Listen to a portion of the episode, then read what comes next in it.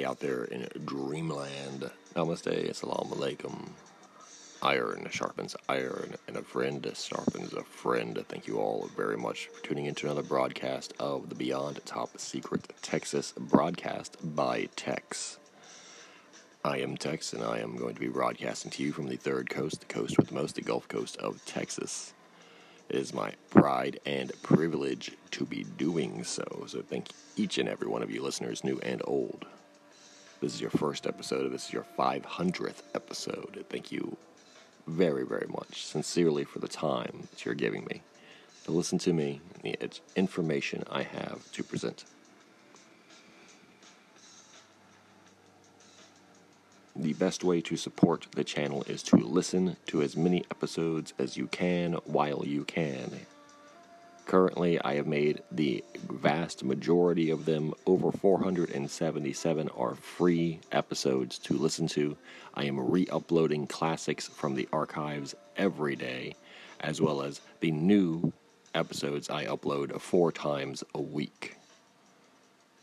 You can find the brand new original episodes for free on www.podpage.com slash beyond top secret Texas.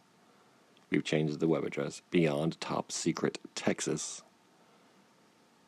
You can also Google search Beyond Top Secret Texas broadcast, and it'll bring you to the pod page website on, you know, whatever search engine you're using. Those are the original brand new episodes that are uploaded four times a week. They are free to listen to on the pod page. They are also going to be uploaded to Spotify, the iTunes, um, iHeartRadio, Amazon Podcasts, Google Podcasts, etc. All that, Breaker, uh, Rapsonic, uh, all that. Now, I'm also uploading classic episodes, old episodes from the archives every day for the full year of 2024. I will be uploading every day from the archives through Spotify, um, iTunes, iHeartRadio, all the podcast platforms like that. They won't appear on the podpage.com slash beyond top secret Texas website. That's only for the new and original episodes but archives and classics will be published every day, uploaded every day to keep them fresh, to keep them in your face, to keep them uh, relevant. Because just because they're a year or two years old, the subject matter is extremely important. So, the best way to support this channel to educate yourself is to listen to as many of the archived episodes as you can. There are 577 episodes in total 477 of which are free. the others being interviews on other shows with other people, conversations, etc., throughout my career. Thank you all very much. And all I ask is that you listen to those episodes because that helps me tremendously, no matter how old they are. Search in the subject matter with Beyond Top Secret Texas, uh, you know, and the keywords, and absolutely see what comes up. I've talked about everything from extraterrestrial life to military conspiracies to occult societies to um, true crime, uh, various subjects uh, regarding Texas specific conspiracy theories and, um, you know, the news, uh, breaking events, etc. We've been having this show since 2020. We really hit our stride and became the Beyond Top Secret Texan broadcast in 2021.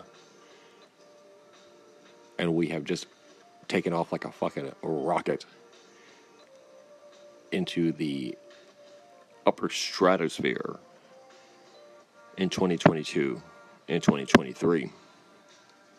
And thank each and every one of you for coming aboard and flying as high as we can together. So, yeah, let's get into it. It's a very serious subject.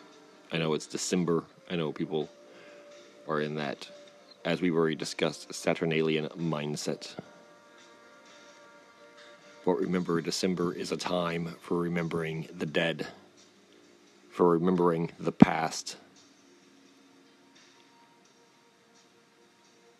lest we are doomed to repeat it.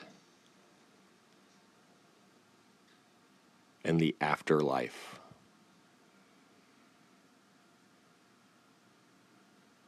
We've already discussed on our Hecate Xmas episode the importance of ghost stories, of remembering tragedies and horrifying truth during the time of December.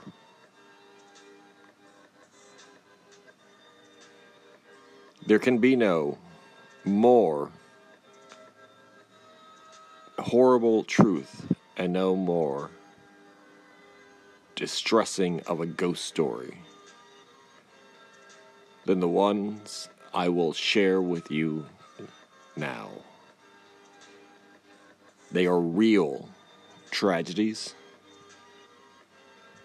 They are war crimes. War crimes committed by the nations of this world and their armies of men that carry out their will with violence.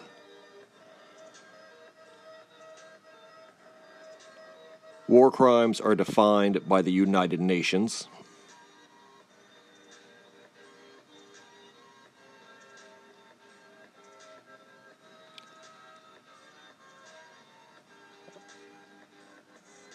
Violations of international human law, treaty, or customary law that incur individual criminal responsibility under said international law. As a result, and in contrast to the crimes of genocide, and the crimes against humanity, war crimes must take place in the context of an armed conflict, either international or non international.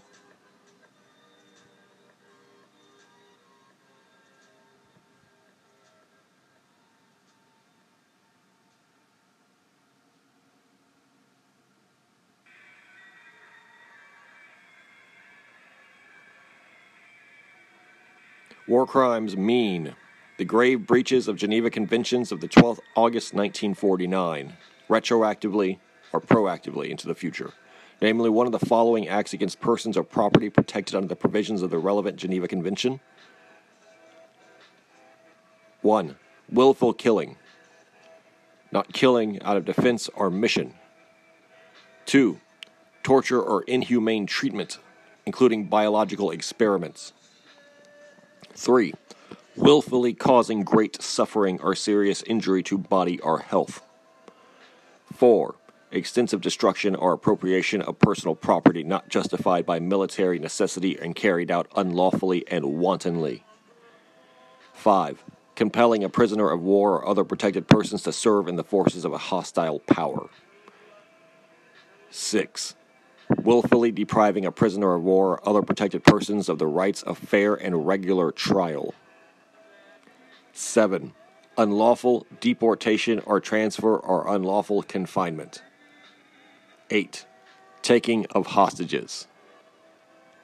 Other serious violations of the law and customs applicable in international armed conflict within the established framework of international law, namely any of the following acts, are, including and not limited to, intentionally directing attacks against the civilian population as such are against individual civilians not taking direct part in hostilities, such as in assassination programs. 2. Intentionally directing attacks against civilian objects, that is, objects which are not military objectives, such as civilian housing.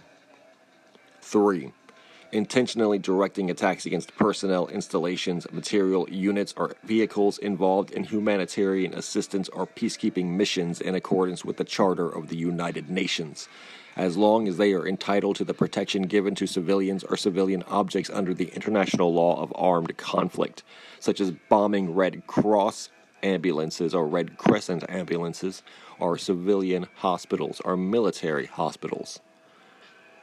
4 intentionally launching an attack in the knowledge that such attacks will cause incidental loss of life or injury to civilians or damage to civilian objects or widespread long term or severe damage to the natural environment, which will be clearly excessive in relation to the concrete and direct overall military advantage anticipated. This is blowing up dams. This is blowing up and poisoning crops, orchards, etc. Livestock. What have you but natural and economically dependent resources. 5. Attacking or bombarding by whatever means towns, villages, dwellings, or buildings which are undefended and which have, have no military objectives. 6. Killing or wounding a combatant who have laid down his arms and have no longer means of defense has surrendered at their own discretion. 7. Making improper use of flag of truce or the flag of the military insignia or uniform of the enemy or the United Nations, as well as the distinctive emblems of the Geneva Convention, resulting in death or serious personal injury. 8 the transfer directly or indirectly by the occupying powers of parts of its own civilian population to the territory it occupies, or the deportation or transfer of all of the parts of the population of the occupied territory within or outside the territory. 9. Intentionally directing attacks against buildings dedicated to religion, education, art, science, or charitable purpose, historic monuments, hospitals, and places where the sick and wounded are collected, provided they are not military objectives. 10. Subjecting persons who are in the power of adverse parties to physical mutilation or to medical or scientific experimentation of any kind, which are neither justified by the medical, dental, or hospital treatment of the person concerned nor carried in his or her best interest, in which cause death to or seriously endanger the health of such persons or persons. 11. Killing or wounding treacherously individuals belonging to the hostile nation or army. 12. Declaring that no quarter will be given. 13. Destroying or seizing the enemy's property unless such destruction or seizure will be imperative demanded by the necessities of war. 14. Declaring abolished, suspended, or inadmissible in a court of law the rights and actions of the nationals of the hostile party. 15 compelling the nationals of the hostile party to take part in the operations of war directed against their own countrymen, even if they were in a belligerent surface before the commencement of the war. 16. Pillaging a town or place even when taken by assault. 17. Employing poison or poisoned weapons. 18. Employing asphyxiation, poisonous or other gases, and all analogous liquids, materials, or devices of delivery. 19. Employing bullets which expand or flatten easily in the human body, such as bullets with a hard envelope which does not entirely cover the core or is pierced with incisions. 20 employing weapons, projectiles, and material that methods of warfare which are of nature cause superfluous injury or unnecessary suffering or which are inherently indiscriminate in violation of the international law of armed conflict provided that such weapons, projectiles, and material and methods of warfare are the subject of a comprehensive prohibition and are included in an annex to the statute by an amendment in accordance with the relevant provisions set forth in Articles 121 and 123. 21. Committing outrageous, uh, outrages upon personal dignity, in particular humiliating and degrading treatment. 22. Committing rape, sexual slavery, enforced prostitution, forced pregnancy as defined in Article 7, Paragraph 2, enforced sterilization, or any other form of sexual violence, also constituting a grave breach of the Geneva Conventions. 23 utilizing the presence of civilians or other protected persons to render certain points, areas, or military forces immune from military operations. 24. Intentionally directing attacks against buildings, material, medical units, and transport, and personnel using the distinctive emblems of the Geneva Conventions in conformity with international law. 25 intentionally using starvation of civilians as a method of warfare by deprivation, depriving them of objects indispensable to their survival, including willful impeding, impeding relief supplies as provided for under the Geneva Conventions.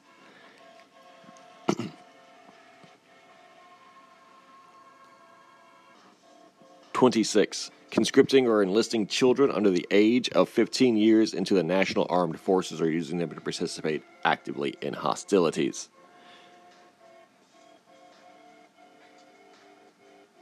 In the case of armed conflicts not of an international character, serious violations of Article 3 common to the four Geneva Conventions of 12 August 1949, namely any of the following acts committed against persons taking no active part in the hostilities, including members of armed forces who have laid down their arms, and those placed hors de combat by sickness, wounds, detention, or any other cause.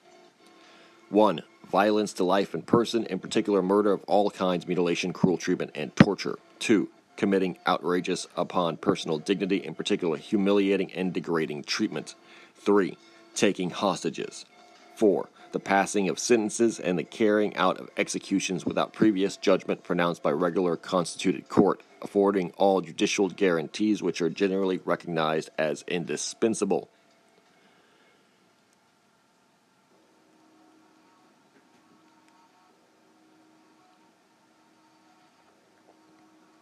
Other serious violations of laws and customs applicable in armed conflicts not of an international character within the established framework of international law, namely any of the following acts included intentionally directing attacks against the civilian population, such as an individual civilian not taking direct part in hostilities or fleeing. Intentionally directing attacks against buildings, material, medical units, or transport and personnel using distinctive emblems of the Geneva Conventions in conformity with international law intentionally directing attacks against personnel, installations, material units, or vehicles involved in humanitarian assistance or peacekeeping missions in accordance with the Charter of the United Nations, as long as they are entitled to the protection given to civilians or civilian objects under the international law of armed conflicts intentionally directing attacks against buildings dedicated to religion, education, art, science, or charitable purposes, historic monuments, hospitals, and places where the sick and wounded are collected, provided they are not military objectives. Pillaging a town or place, even when taken by assault, committing rape, sexual slavery, enforced prostitution, forced pregnancy, as defined in Article 7, Paragraph 2, enforced sterilization, and any other form of sexual violence, also constituting a serious violation of Article 3, common to the four Geneva Conventions. And 7. Conscripting or enlisting children under the age of 15 years into armed forces or groups or using them to participate actively in hostilities. 8 ordering the displacement of the civilian population for reasons related to the conflict unless the security of the civilians involved or imperative military reasons so demand. 9. Killing or wounding treacherously a combatant adversary. 10. Declaring that no quarter will be given. 11. Subjecting persons who are in the power of another party to conflict to physically mutilate or to a medical or scientific experimentation of any kind which are neither justified by the medical, dental, or hospital treatment of the persons concerned or carried out with his or her interests and destroying the season the property of an adversary unless such destructive or seizure by imperative demanded by necessities of conflicts.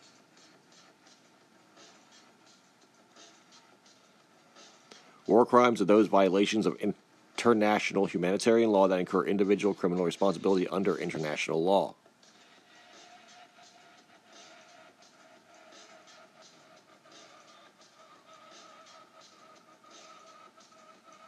Some examples of probative acts include murder, mutilation, cruel treatment, and torture, taking of hostages, internationally directing attacks, or intentionally directing attacks against civilians, buildings dedicated to religion, and education, etc. Pillaging, rape, sexual slavery, forced pregnancy, or any other form of sexual violence, such as forced prostitution, conscripting or enlisting children as child soldiers under the age of 15 years into armed forces or groups and using them to participate actively in hostilities. War crimes contain two main elements a contextual element. The conduct took place in the context and it was associated with an international, non international armed conflict. And two, a mental element, intent and knowledge, both with regards to the individual act and the contextual elements of ordering it. In contrast to genocide and crimes against humanity, war crimes can be committed against a diversity of victims, either combatants or non combatants, depending on the type of crime. In international armed conflicts, victims included wounded and sick members of armed forces in the field and at sea, prisoners of war, and civilian persons in refugee camps. In the case of non international armed conflicts, protection is afforded to persons taking no active part in the hostilities, including members of armed forces who have laid down their arms and those placed hors de combat by sickness, wounds, detention, or any other cause. In both types of conflicts, protections are also afforded to medical and religious personnel exempt, such as non combatants, uh, you know, religious minority groups, etc., like Buddhists uh, who happen to live there who are worshiping in temples, etc., and treating them as non combatants. humanitarian workers, and civil defense staff. And this is from the United Nations website.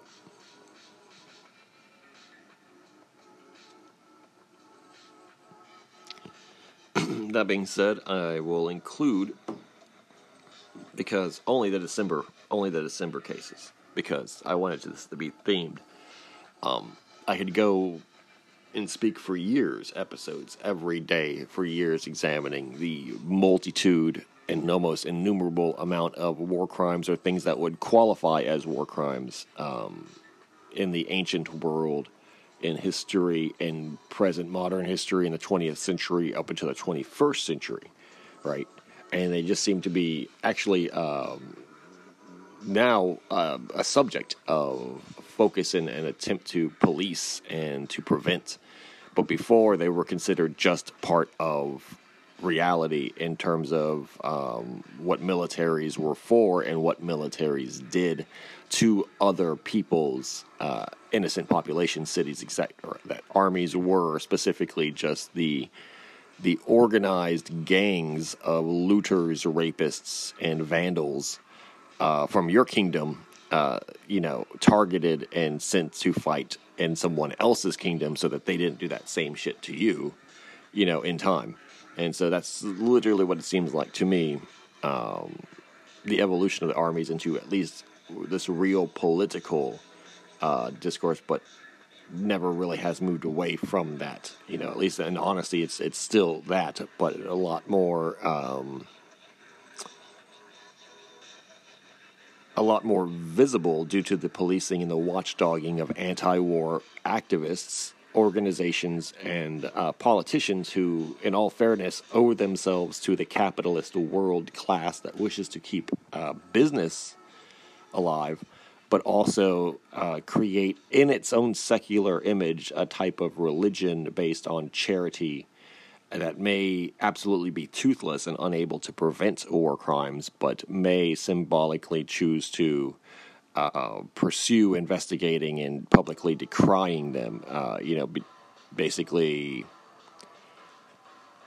unable to prevent the crime, but at least symbolically serving as someone to investigate, to um, you know, to to seek punishments for, like in the terms of Slobodan Milosevic or and Kony, or in several of the African uh, warlords. This idea that that people just can't get away with it, and it's not just a moment in history. And I will uh, begin with uh, some historical context when I go into the third party public domain archival information. And I will begin with a old 1950s cartoon called Goodwill to Men. That was an anti-war creation by MGM, not Disney, MGM, and um, speaks about the psychological scarring of the early 21st or 20th centuries uh, warfare, specifically that of World War One into World War Two, and into the nuclear Cold War, the atomic the atomic weapon Cold War. Um, and you you will get to see how different that state of mind is when they saw that militaries of the world were specifically for the annihilation and total destruction of civilian populations of your enemy. And that was in the 1950s. That was 70 years ago. And within one lifetime, it has improved to the point that it's now about the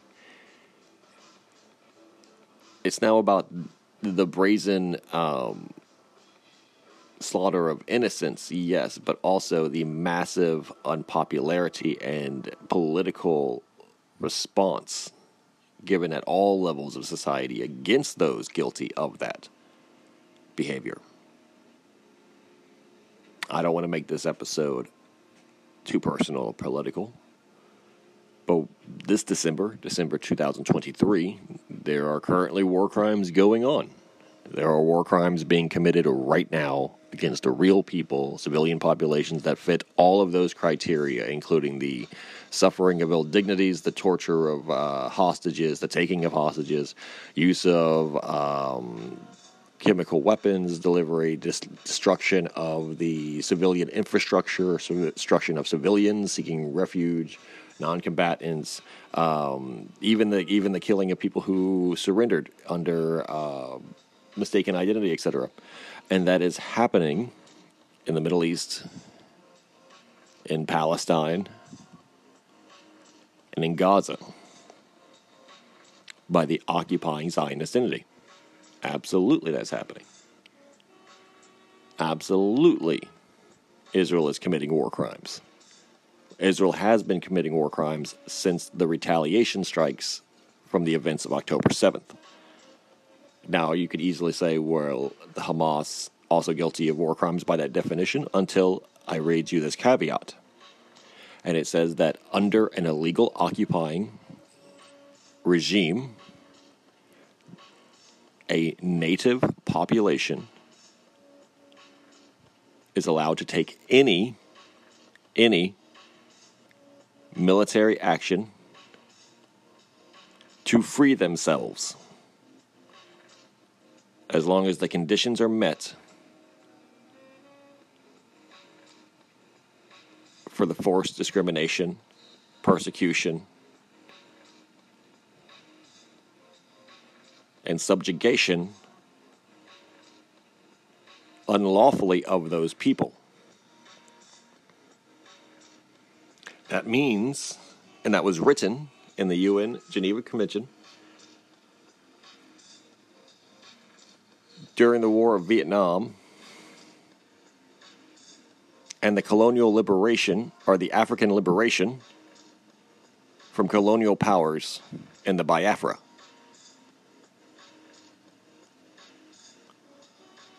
This is because we've already gone through the terrible wars of independence that produced the hundreds of nations we currently have, that many of them are in the United Nations, that fought for their independence against typically British rule, which is hilariously Israel's creator, the British, the Rothschilds, and who, in their own colonization, the British colonization of Africa, the British colonization against the Aboriginal Australians, the British colonization against uh, uh, Caribbean, Jamaicans, um, American Indians, etc., resorted to concentration camp type behavior, discrimination, genocide, war crimes, attacking livestock, destruction of ways of life, destruction of resources, etc. Full scorched earth type policies. And it wasn't until their creation of the concentration camp model to fight their Dutch enemies, the African Boer, that even the UN itself had to be fucking formed in the League of Nations and shit because that was on the horizon where people were wholesale slaughtering through these severely inhumane ways civilian hostage populations that they would call um, their enemies. And this is what, say, for example, during Vietnam, the U.S. Army would target and destroy civilian villages, civilians, mass wholesale. This is not controversial. This is not a conspiracy theory. This is My Lai massacre. This is uh, napalming children in villages. This is the uh, shooting of people suspected of being spies, etc. This is the destruction of farms, killing of wild, uh, water buffaloes, for example, destruction of rice paddies, Agent Orange to defoliate tropical fruit orchards, etc. Um, burning of they they would destroy rice stores and shit like that. Anyone who stored rice, they would destroy it because they would say it was going to give it to the enemy. So no one could actually have a store of rice in case of any kind of hardship. So a lot of famine, a lot of starvation, a lot of sickness, etc. And that was directly because of American war crimes against the civilian population due to um, their occupation of it and everything. And that was written into the UN books because of that, as well as South America, etc. That if a small minority of foreigners is occupying a native land, that that native freedom resistance fighters can resort to any behavior because it's already unequal. And that's 100% why Hamas is not committing war crimes, why the Palestinian people are not guilty of war crimes, but Israel, with its U.S. supporters, with the aircraft carrier sitting in the Red Sea, with the mercenaries from the NATO backed nations, the EU backed nations being sent there to fight against innocent uh, Gazan children, the munitions which are given to them from the West, the billions of dollars which are given to them from the West. All of it created since 1949 as an illegal colony, as literally an unsinkable aircraft carrier, as it's been called by the USA and the British Western capitalist traditions against the ever more independent and independence minded Middle Eastern people, specifically the Palestinians, the Arabs, etc., and chosen the Palestinian people as the weakest link because of their peaceful, shepherdic attitudes.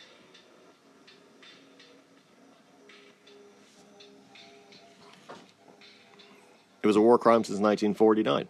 It's been a war crime since 1947. It's been 75 years of an active war crime, 75 Decembers of a war crime. But from that, I'll bring uh, third party information about World War One. The most famous incident in December, for example, being the Christmas truce, which was absolutely a propaganda fabrication. Yes, there was a Christmas truce, but to think of it as some kind of monumental humanitarian moment where people laid down their arms and celebrated Christmas goodwill to men, and then the next day fucking murdered each other uh, as anything other than um, proof of a European madness and an absolute insanity. Um, but also the reality that the British were firing their guns when that was happening, and it was only one small stretch of tens of thousands of men in trenches. One small stretch did that.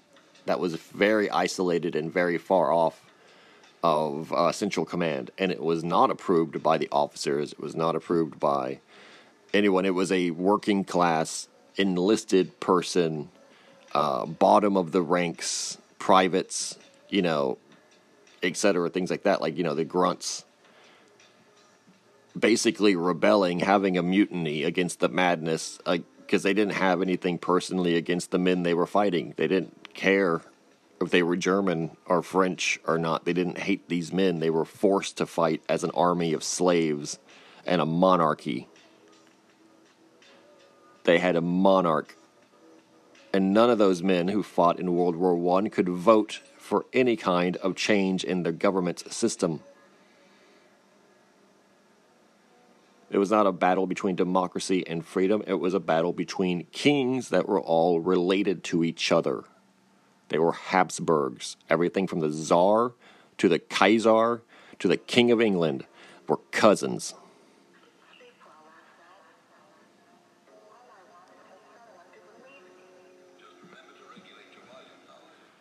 So we'll get through the Christmas truce just to kind of include it. Because World War One itself was a war crime, I believe. If it was fought between men and not just the giant first cover story for our first battle against the subterranean crypto-terrestrial species that just happen to live right below our feet.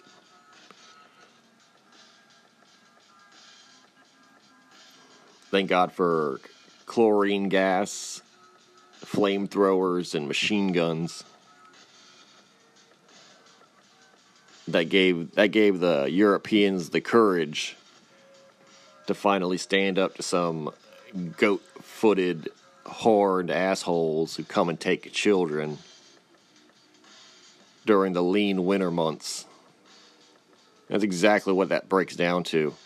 I always have a theory that in World War One, it was actually fought against a crypto-terrestrial species that was basically these giant, long-clawed, uh, hoof-footed ungulate humanoids that were basically chased down into the cave systems by our ancestors and uh, became the Krampuses and the Satyrs and the Goatmen, the Trolls of our legends, and they are basically just as intelligent as human beings, but live in a feudal system, uh, medieval type system at best.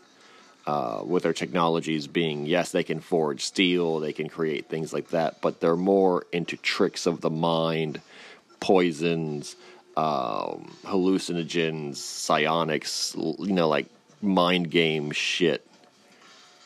And basically, after we got through the Industrial Revolution, we were like, fuck, we got planes, we got bombs, we got napalm, we got chemical weapons, we got machine guns, we got armor. We can we can supply a million man army with fucking rifles, body armor, helmets, uh, boots. Let's do this. Let's go down there. Let's go down to the catacombs. Let's go down through the Pyrenees. Let's go down to the Alps. Let's go down through the Caucasus and the Transnistrias and the all that shit. Let's go down to where all these catacombs are and kick these motherfuckers' asses.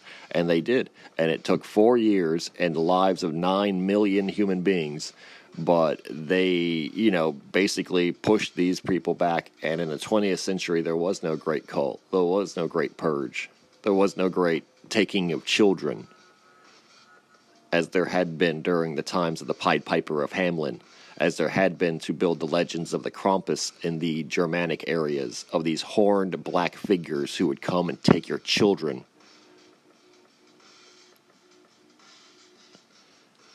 And had been doing so since that time began. Why do you think there are millions and millions of human skeletons under Paris and under uh, Kiev and under um, uh, the Oslo and shit like that?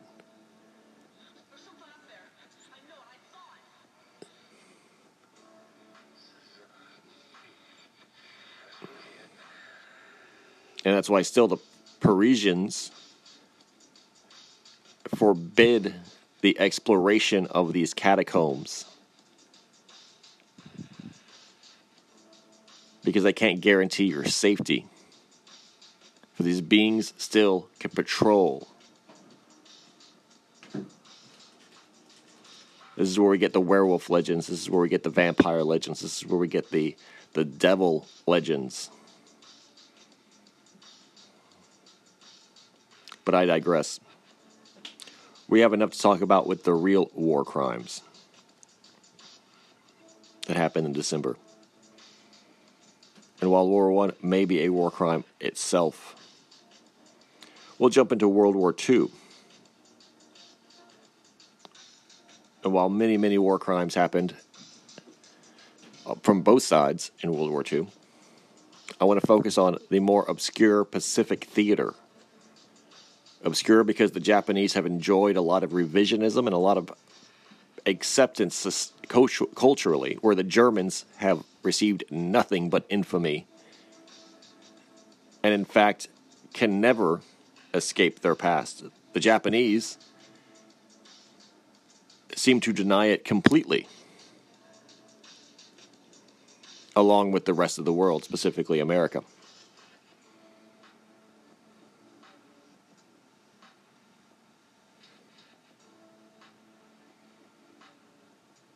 Worst war crime of all time occurred in December.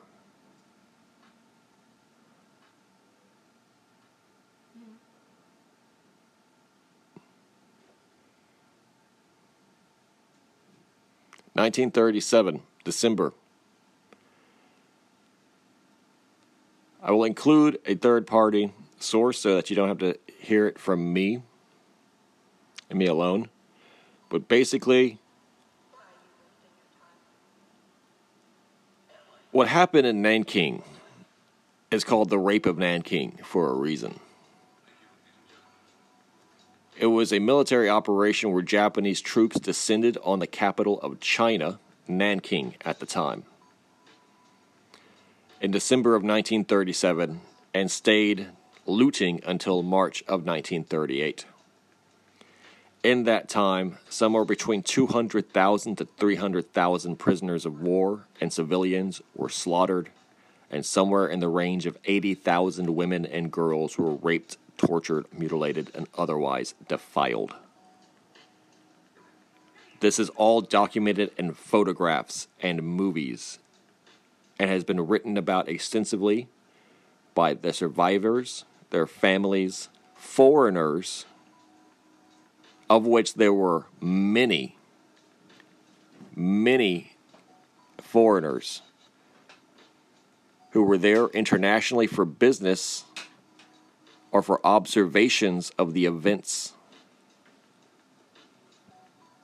And their families, children, wives, spouses, servants, etc., from Britain, from all European nations, and from America. They survived, witnessed the bulk of the slaughter. Some were captured themselves, many women, for example, of Western origin, who had gone to the Far East to work in Western offices such as embassies, banks, international trade houses, etc., were captured and enforced into prostitution and things called joy clubs or joy divisions. Sorry, joy divisions.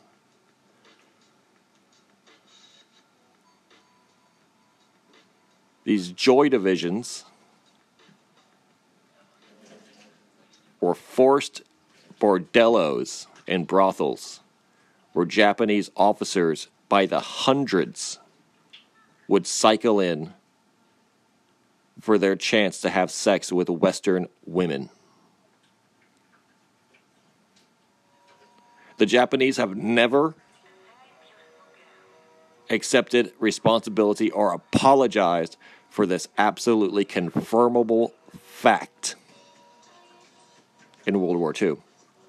You can look that shit up too, let alone what happened specifically in this case. There are photos, hundreds of them, by of the bodies they piled up. This includes piles of infants, piles of children, piles of elderly, etc. Because being Japanese, they are very organized. There are photos of samurai sword wielding officers practicing decapitating the heads of dozens of Chinese civilians. Some would say simply out of boredom.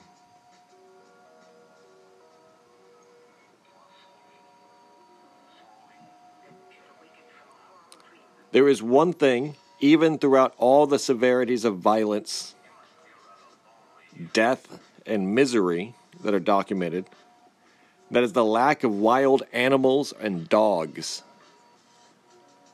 Because the Japanese killed and ate them all.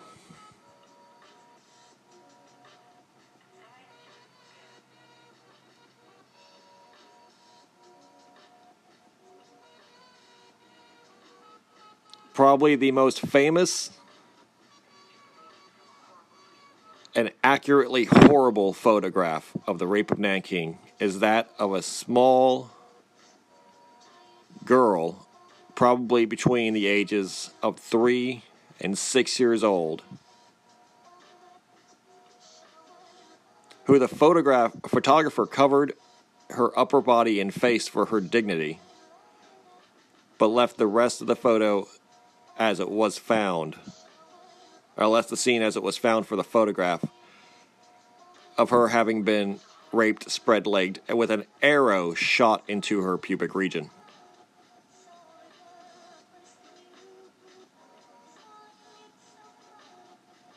A fucking arrow.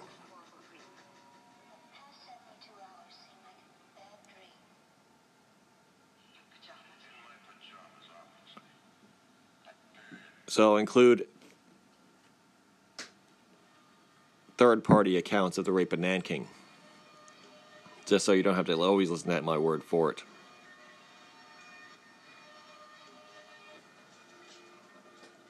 There's also the St. Stephen's College massacre.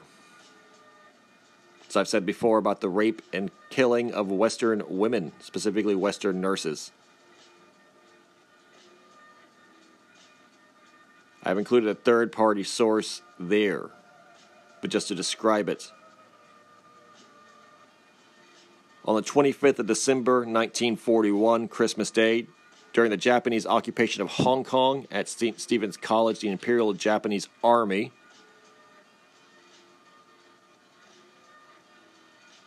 entered St. Stephen's College only hours before the British surrendered on Christmas at the end of the Battle of Hong Kong. This was being used as a hospital of the front lines. The Japanese were met by two doctors, Dr. Black and Dr. Whitney, who were marched away and later found dead and mutilated in nearby forests. They then burst into the wards and bayoneted a number of British, Canadian, and Indian wounded soldiers who were incapable of hiding or fighting. The survivors and their nurses were imprisoned in two rooms upstairs. Later, a second wave of Japanese troops arrived after the fighting had moved further south away from the school. They removed two Canadians from one of the rooms and mutilated and killed them outside. Many of the nurses next door were then dragged off to be gang raped and later found mutilated and murdered. The following morning, after the surrender, the Japanese ordered that all bodies should be cremated just outside of the college. Other soldiers who had died in the defense of Stanley were burned, with those killed in the massacre making well over 100 charred corpses cremated in the aftermath.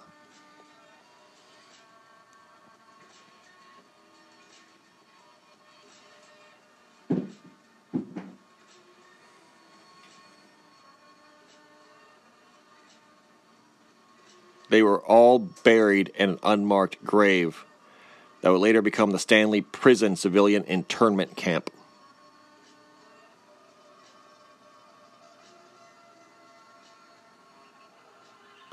Lieutenant General Takayo Ito, the commander of the 38th Infantry Division during the incident, was found responsible for the atrocity committed by the unit.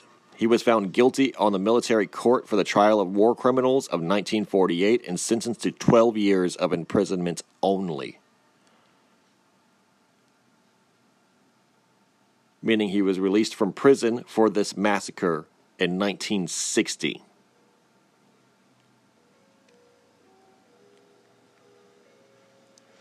We included third party documentation of that as well.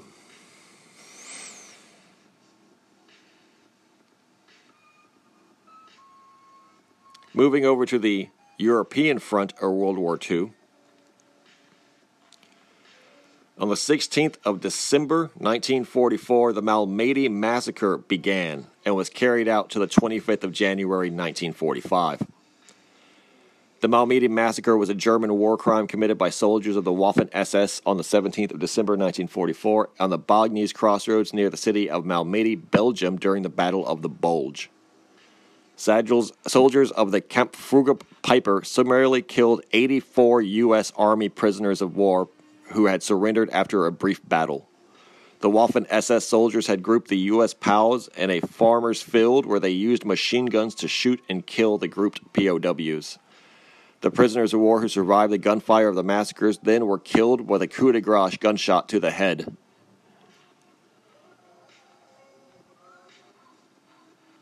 These men of the 285th Field Artillery Observation Battalion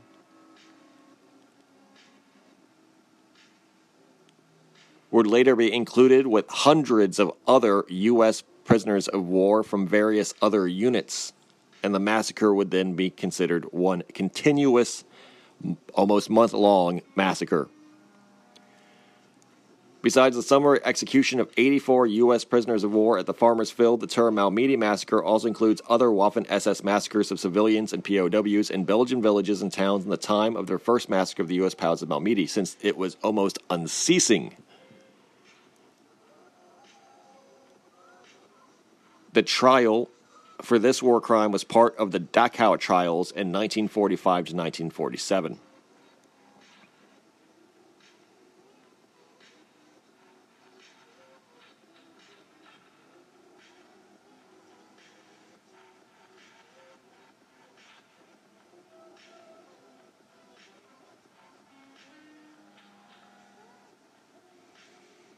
basically, long story short, at 4:30 a.m., the 1st SS Panzer Division was approximately 16 hours behind schedule of their convoys. Decided to take a shortcut, ran into a small village of Boulingil, with 84 U.S. paratroopers in the forward observation battalion there. Small firefight. The Americans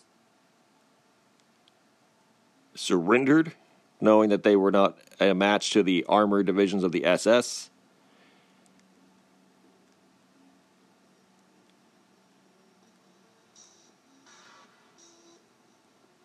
The U.S. Army convoy only had 30 vehicles, for example.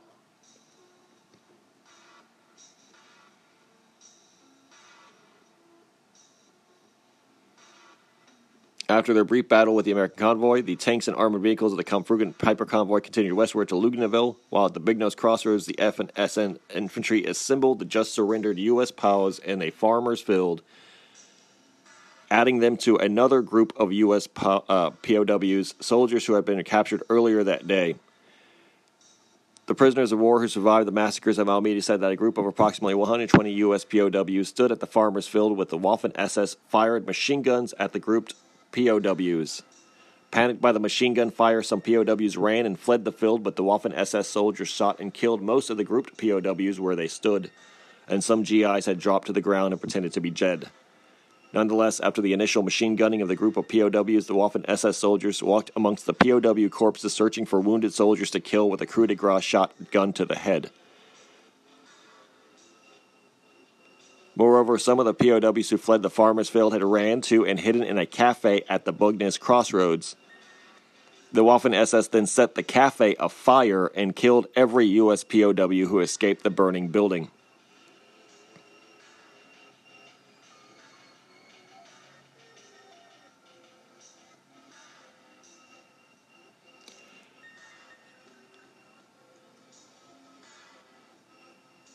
A few of the POWs had survived the Malmedy massacre, hiding amongst the corpses, until the Waffen SS had left and then sought help and medical aid in the nearby city of Malmedy, which was held by the U.S. Army.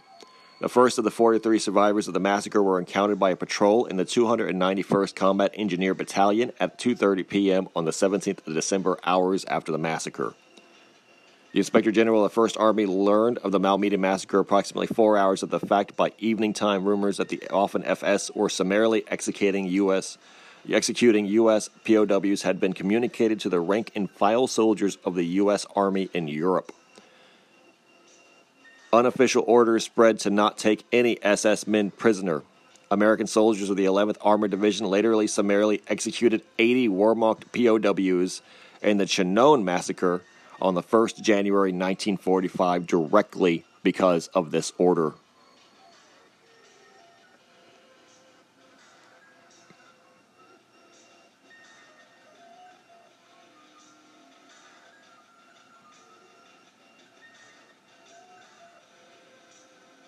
It wasn't until the 13th of January 1945 that the corpses of the U.S. Army soldiers, including the 84 executed U.S. prisoners of war, were recovered during the Ardennes counteroffensive that liberated the crossroads of Baugnez, Belgium, from Nazi occupation. By that point, they had been frozen and snow covered, and they were removed for autopsy and burial. Forensic investigations documented the gunshot wounds for the war crimes, prosecutions of the enemy officers and soldiers who killed the surrendered U.S. POWs. 20 of the 84 corpses the soldiers murdered as POWs had gunpowder burns residue on their heads, indicating a coup de grace shot upon the head, a wound not sustained in self defense. Corpses of 20 soldiers showed evidence of small caliber gunshot wounds to the head without residue of a gunpowder burn. With other POW corpses had one wound to the head, either in the temple or behind an ear and 10 corpses showed fatal blunt trauma injuries to the head from having been hit repeatedly hit with a rifle butt until breaking the bones of the skull. The coup de grace gunshot wounds to the head were additionally to the bullet wounds made by machine guns. Most of the POW corpses were recovered from a small area in a farmer's field, indicating that the Germans grouped the U.S. POWs to shoot them dead.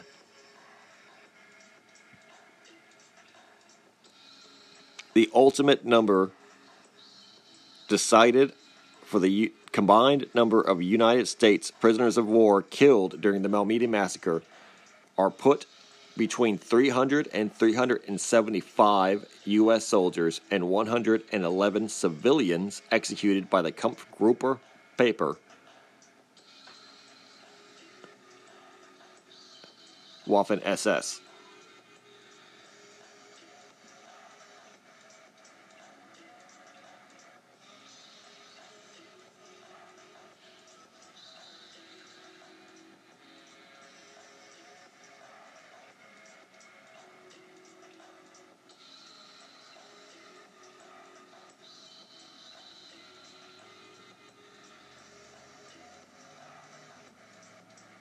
So that is a lesser known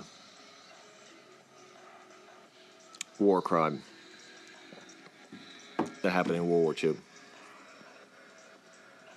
Now we'll be moving into Korea. Jumping forward to include the Korean War. December massacres. These are obscure in the Americas but they are infamous in the Koreas and the Eastern Asian world, Pacific world. December massacres were a series of politically motivated executions carried out by the South Korean governments following the recapture of Pyongyang by communist forces in the Korean War. The killings took place in South Korea, but mainly in and around Seoul. It is believed that South Korean governments executed thousands of people. However, accurate estimates are difficult to come by. The Rhee regime received criticism from the international community, and the executions damaged the image of South Korea. The Rhee regime reacted brutally to the fall of Pyongyang, and the regime cracked down brutally on alleged communists following the fall of the city. Following the fall of Pyongyang, mass executions and arrests of communists became commonplace and this was not the first time either side had executed alleged supporters of their political opposition, as throughout the war, planned executions were a fairly common occurrence, though usually on smaller, more isolated scales. In October, the London Times reported that nearly 300 men and women were detained and beaten with rifle butts and bamboo sticks. Other practices, including inserting bamboo splinters under fingernails or toenails as a torture method, and mass shootings in public spaces on Friday, December 15th, December or Friday yeah, December 15th, 1950, British and American troops witnessed the execution of over 800 political prisoners in the outskirts of Seoul. Reports included truckloads of prisoners, including women and children, being unloaded and executed in the trenches where they were to be buried. Five riflemen did the shooting, with the executions beginning at 7:30 a.m. and finishing at 8:10 a.m. An eyewitness account described a young boy of about eight years old kneeling in a trench and crying, turning to one of the guards before being shot. Victims typically included alleged communists, saboteurs, and murderers, where the killings were well documented by UN forces and observers. The South Korean government continued to deny accusations that any wrongdoing had taken place. The international community responded to the outrage to news of the mass executions in the South. Globally, there were calls for the Rhee regime to immediately halt the executions. Most reports suggest UN forces reacted with disgust to the mass executions. One British soldier reported that ROK soldiers proceeded to execute prisoners a mere 150 feet from their camp. He was forced to walk away when they began executing children during breakfast, as it upset him. UN commanders were particularly concerned that their association with the regime would undermine their mission in Korea, but did little to investigate the killings officially.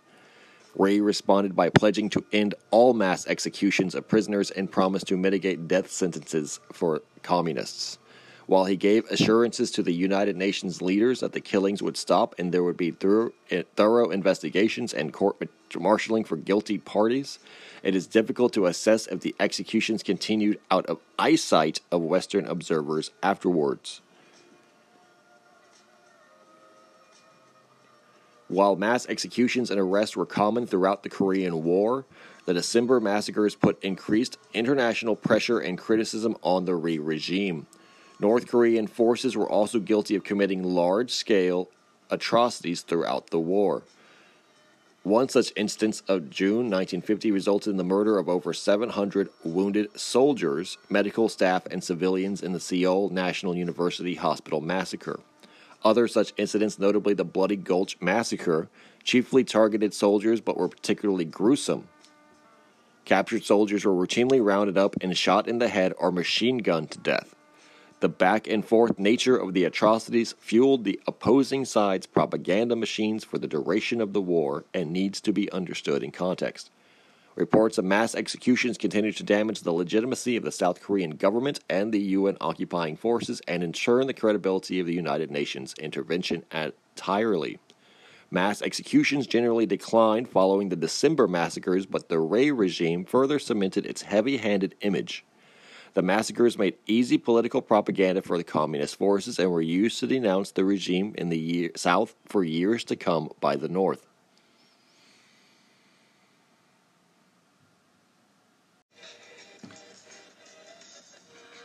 And now jumping up because I know I could fill out a book with the Vietnamese war crimes that probably occurred on December from both sides, on the many different parties, the many different factions and organizations, armies, etc., that existed during the time of the Vietnam War.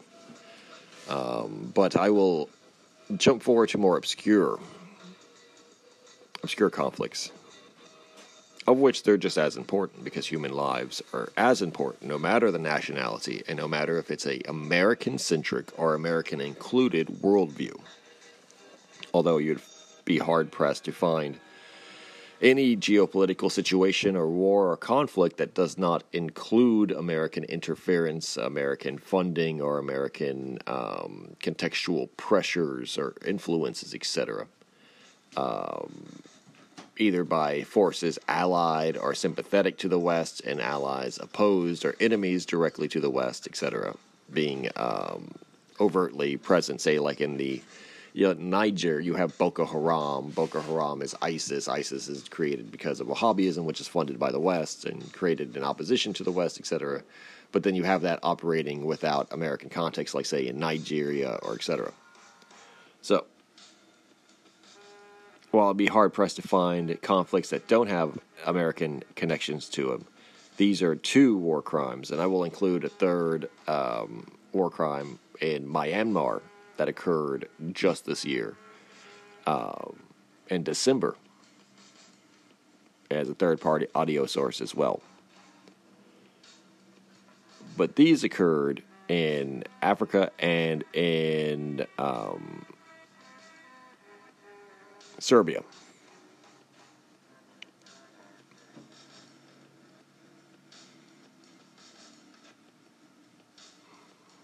I'm trying to get them chronologically lined up.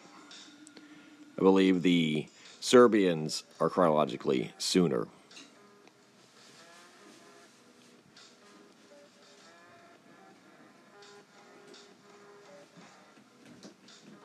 Okay, so qualifying for war crimes of Christmas, we have the 158 Serbs who were murdered on Christmas Day in 1993.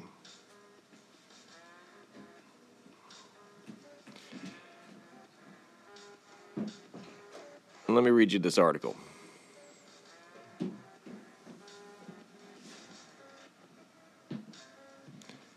Continuing the ethnic cleansing and destruction of everything that belonged to the Serbs, which began properly in April 1992, the Muslim forces from Srebrenica, Srebrenica assisted by units from Bratunac, Vlasenik, and Zvornik areas, broke into the village of Kravika on Orthodox Christmas Day in 1993, killing 49 and wounding 80 Serbian civilians and soldiers.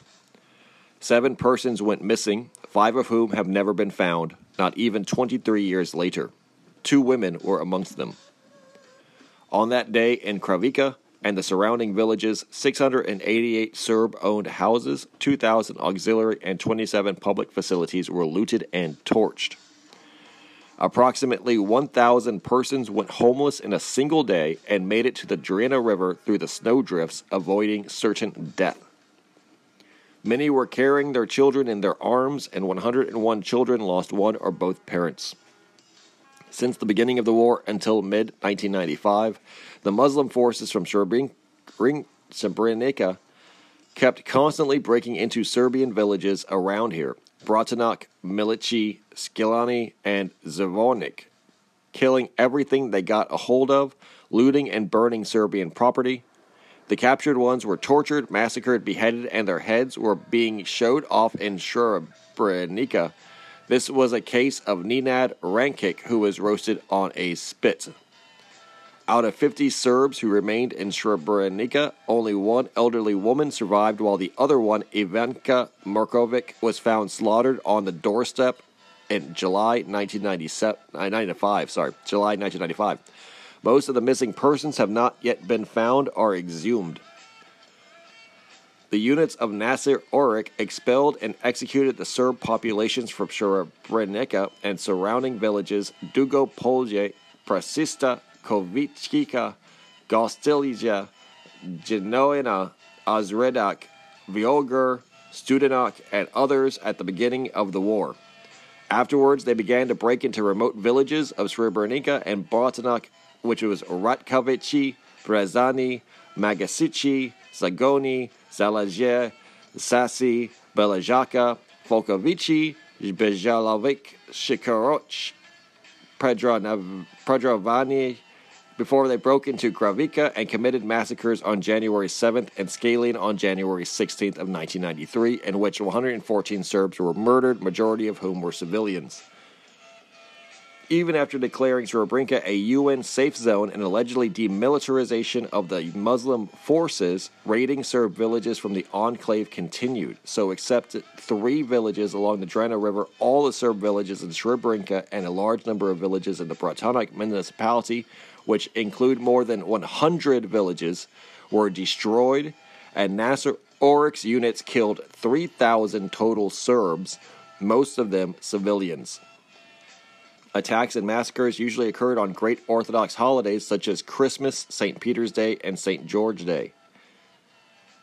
No one has ever been brought to justice for the crimes against the Serbian population that has been known as the Christmas Massacre.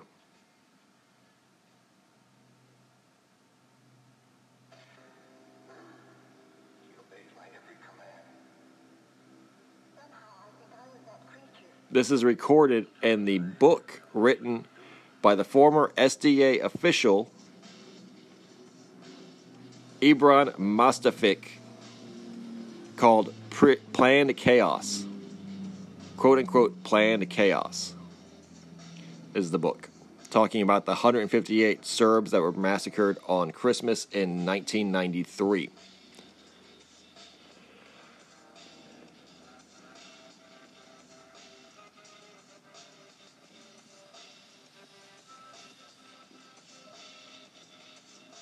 And then in 2009, in the Democratic Republic of the Congo, between December 2008 and January 2009, villages would again be attacked and killed, as history often repeats, just in different places in the world. On Christmas, in a attack that would be known as the Christmas massacres. Christmas massacres of the Congo. Quote, the LRA were quick at killing. It did not take them very long, and they said nothing while they were doing it. They killed all 26 people in my family. I was horrified. I knew all these people. They were my family, my friends, my neighbors. When they finished, I slipped away and went to my home where I sat trembling all over. This was said by a 72 year old man who hid in the bushes and watched as the LRA rebel group killed his family on Christmas Day in Batande, Congo, near Doruma. He is one of only a handful of people still alive from his village. I cry every day for her. I can't imagine what it's like to have your daughter taken from you. It makes me ill when I think about what they, the LRA, could be doing to her in the bush. I don't know if I'll ever see her again or even if she's still alive. This was said by a mother whose 13 year old daughter was taken from her arms by the LRA on the September 2008 December Christmas massacre. In late December 2008 and into January 2009, the Lord's Resistance Army, the LRA, brutally killed more than 865 civilians and abducted at least 160 children in Northern Democratic Republic of Congo, the DRC. LRA combatants hacked their victims to death with machetes or axes or crushed their skulls with clubs and heavy sticks. In some of the places where they are attacked, few were left alive. The worst attacks happened in a 48 hour period over Christmas in locations some 160 miles apart in the Doruma, Duru, and Faradje areas of Haut-Uele district of northern Congo. The LRA waited until the time of Christmas festivities to begin on December 24th and 25th to carry out their devastating attacks, apparently choosing a moment when they would find the maximum number of people all together in their homes. The killings occurred not just in Congo, but also in parts of the southern Sudan where similar kinds of weapons and tactics were used. The Christmas massacres in Congo are part of a long standing practice of horrific atrocities and abuse by the LRA.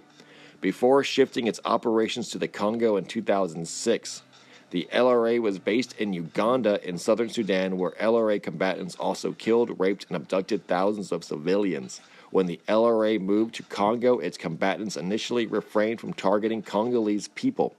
But in September 2008, the LRA began its first wave of attacks, apparently to punish local communities who had helped LRA defectors to escape. The first wave of attacks in September, together with the Christmas massacres, has led to the deaths of over 1,033 civilians and the abduction of at least 476 children.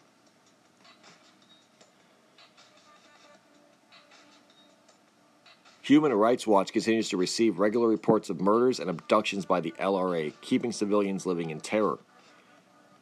According to the United Nations, over 140,000 people fled their homes since late December 2008 to seek safety elsewhere.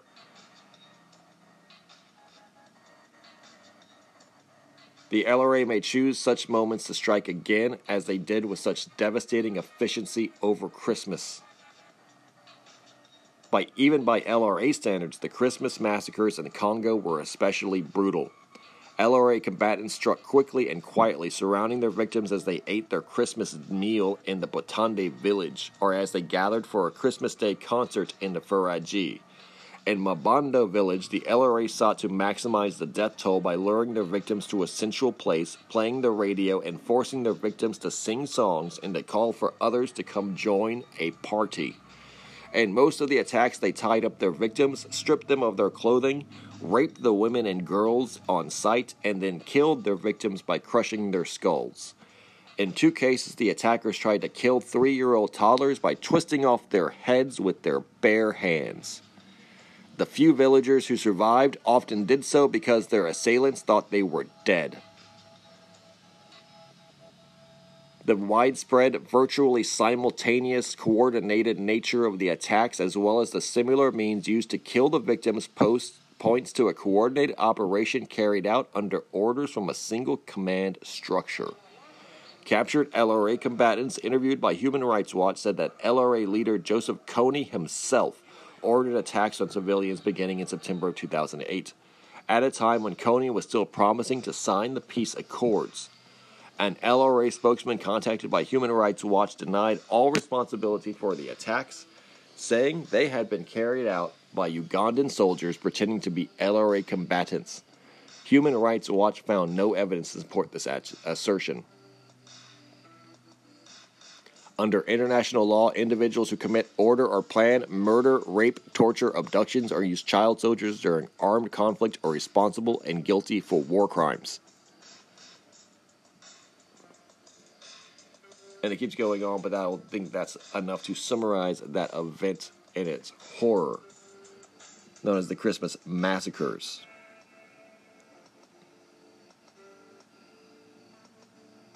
And like I said, even though there are many things going on around the world all the time, we now have three major war zones.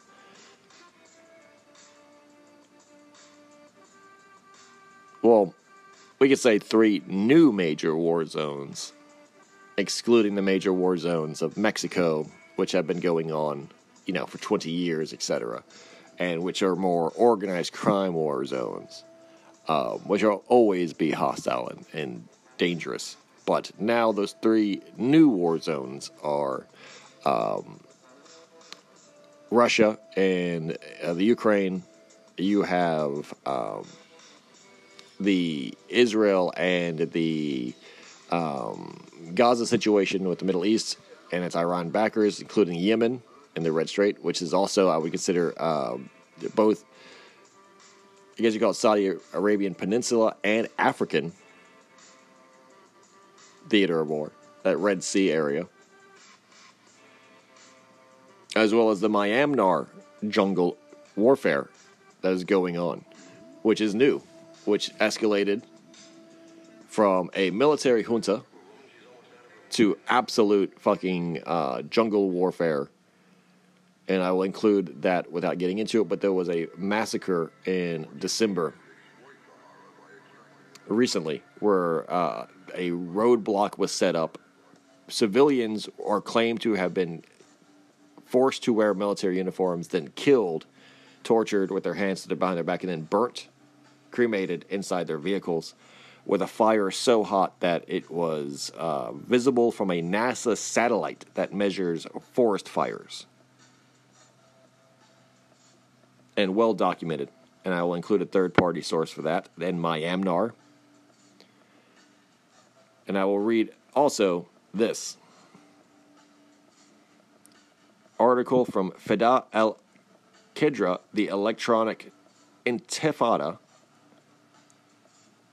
published September, or published, sorry, the 17th of December, 2021. Published 17th of December, 2021. Israel's war criminals spread fake cheer at Christmas. This is not 2023. This is not because of what's been going on after that. This is not a piece of that war's propaganda. This is a part of just the situation that's going on in Gaza and Palestine. Bethlehem is under military occupation by Israel with cooperation from the Palestinian authorities. Israel's military frequently poses as humanitarian organization. So it came as little surprise that it recently sought to turn an announcement about Christmas celebrations into goodwill gesture. In reality, the announcement reinforced what every Palestinian knows. Israel dictates what they can and cannot do. For Christians, that includes deciding where they spend Christmas. If Israel keeps its word, up to 500 Christians living in Gaza may visit the West Bank, which is also under Israeli military occupation. They can then spend part of the festive season in Bethlehem, where Jesus Christ is believed to have been born. The Israeli announcement, similar to ones made in previous years, is far from altruistic. Because a limit is placed on the number of people who may travel to Bethlehem, such announcements have the effect that family members either spend Christmas apart from each other or that trips to Bethlehem do not go ahead. It is unusual for a whole family to get approval for travel to Bethlehem, said Kamal Ayad, a spokesman for Church of St. Porphyrius in Gaza. Sometimes the Israeli authorities will only grant approval to one or two members of a family. That means the family is forced to cancel their travel plans entirely. At more than 700, the number of applications for travel permits quickly exceeded the quota set by Israel. Everyone should be granted the permit, said Ayad. We all have the right to freedom of movement and freedom of worship special feelings. Palestinian Christians have long been placed under considerable strain by the occupation. Many have grown so frustrated with Israel's relentless brutality that they have immigrated elsewhere. In Gaza, the number of Christians has fallen from approximately 3,000 in 2010 to only 1,000 now. Hani Farah, a prominent figure in the YMCA's Gaza branch, is among those who have applied for a permit to visit Bethlehem. He is still waiting to hear whether or not his application is successful. I love to pray at the Church of Nativity in Bethlehem, he said. It is a special feeling.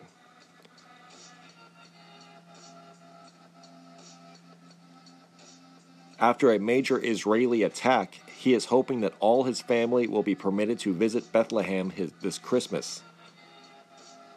Being only 75 kilometers from Gaza, accessing the city should be relatively easy with the benefit of modern transportation. Yet to have any chance of reaching Bethlehem, It's a first necessary, a necessary, a necessary to exit Erez, a checkpoint separating Gaza and Israel. And that's only permissible with permission from the occupying Israeli army. Israel's coordinator of government activities in the territories, known as the COGAT, that body is now headed by a general named Ghassan Alian. He used to be a commander of the Golani Brigade, an elite unit within Israel's military. Led by Alian, the Golani Brigade committed a massacre at the Shuyaya neighborhood of Gaza City during July of 2014, with officially 55 Palestinian civilians, 19 of them children under the age of 16, were killed in that massacre. This means that decisions about how Gaza's people may live their lives are rubber stamped by a man who has committed war crimes in Gaza. Far from being punished, Alian has been promoted and in many ways continues his repressive control over the Gazans. Kader Tarazi, 23, visited Bethlehem just once when he was a small child. Every year I have submitted an application for a permit, he said. It is rejected for reasons that are not known to me. Israel typically rejects most requests from permits to visit Bethlehem at Christmas. In 2019, around 9 or around 800 requests were made from Christians in Gaza. Israel granted slightly more than 300 permits, less than half. While Gaza may not be synonymous with Christians' cheer, those spending the festive season here try their best to have a good time. Florence Courier was one of the guests at a party early this month organized by a YMCA event in Gaza City.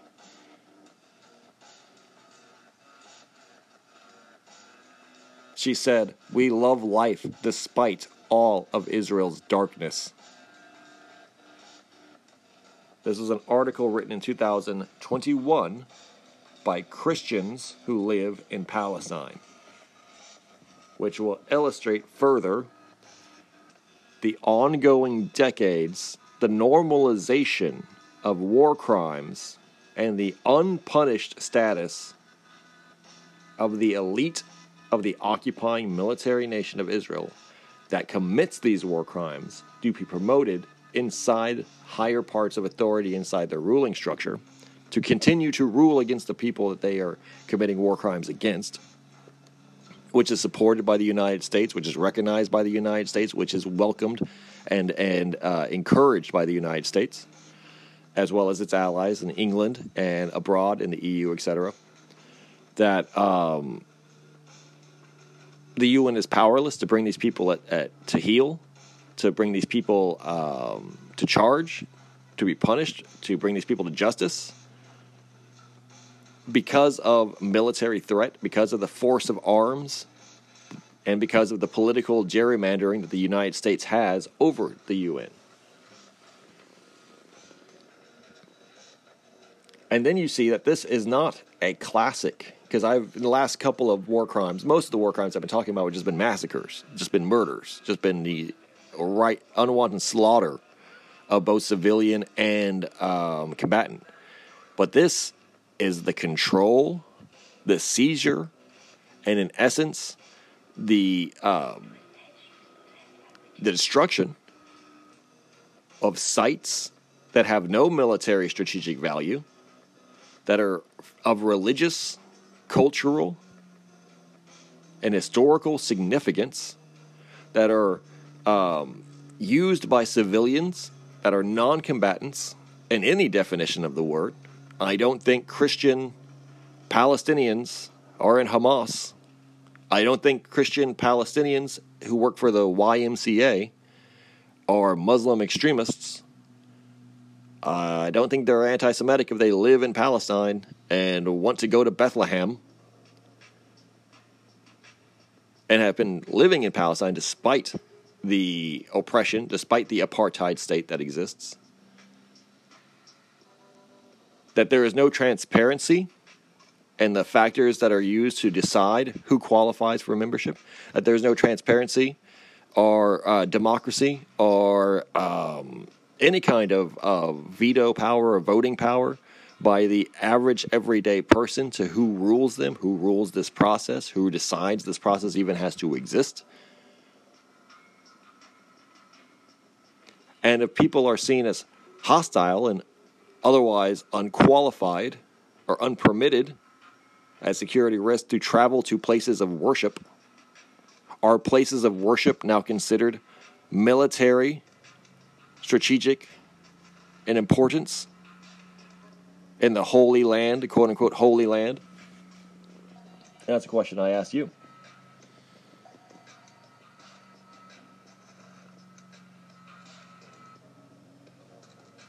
A lot of these are not just the straight up massacres.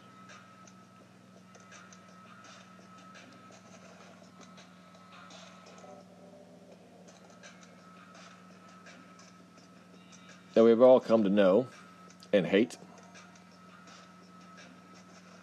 A lot of these are much more subtle than that.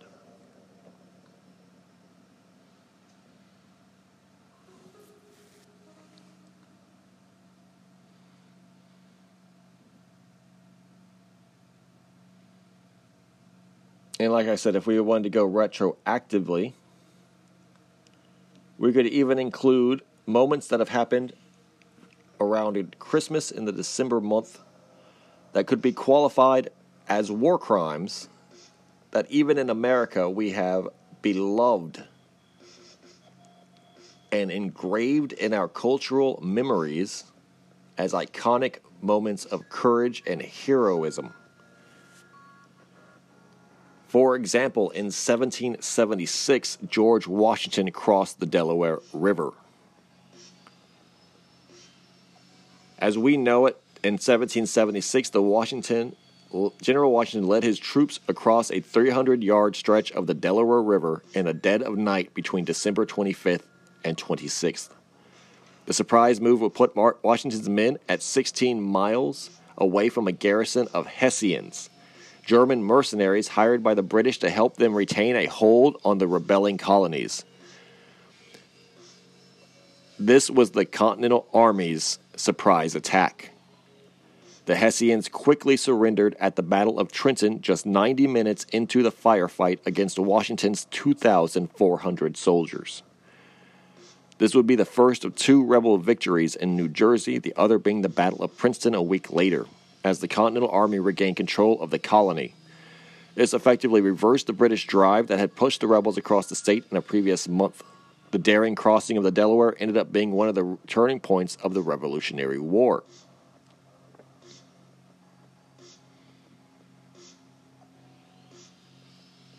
Now, this is something that you're like, oh, well, this is an American hero, right? This is an American, um, you know, uh, victory, right? How could this be a war crime? Well,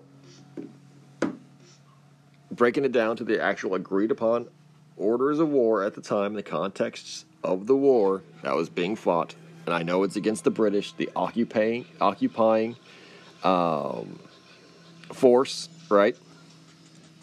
And if you want to make it a, a minority occupying force argument that anything is permissible, I mean, that, that makes sense. That's logical to do. Can't fault you on that. Completely justifiable. Understand why you would want to do that. But scholars, besides myself, have argued that the crossing of the Delaware was illegal in terms of war, and the laws of war, the rules of war. Let me just pull up this article right here. Have it saved in my files.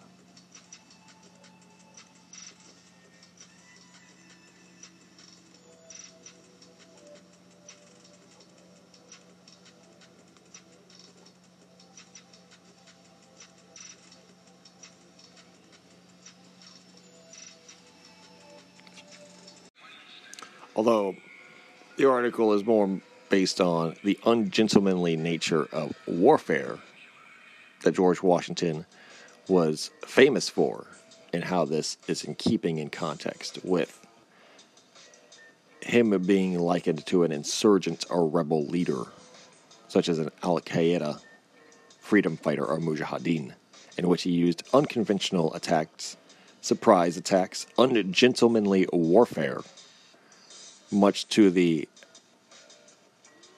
pain in the ass of the European continental gentlemanly officers who he once owed loyalty to. And of course, it could be argued back and forth that the Hessians, being German mercenaries, were part of the British war crimes, including the ravaging and sacking of the local farmlands, and the first the forced quartering, which means living with or living inside civilians' houses. If they have a family, guess what? Their daughter then has to live with this soldier you know nothing about, is from Germany and now is armed. You have to welcome him, feed him, provide him with bedding, etc., to do his laundry, provide him quartering. And it's randomly selected based on just the government being like, we need uh, places to stay, take these houses. So there's a lot of back and forth. Who was committing the war crimes back then? But that would retroactively qualify. Now, That being said, there is a definite historical war crime that occurred on Christmas Day in American war history that happened on 1863, 157 years ago.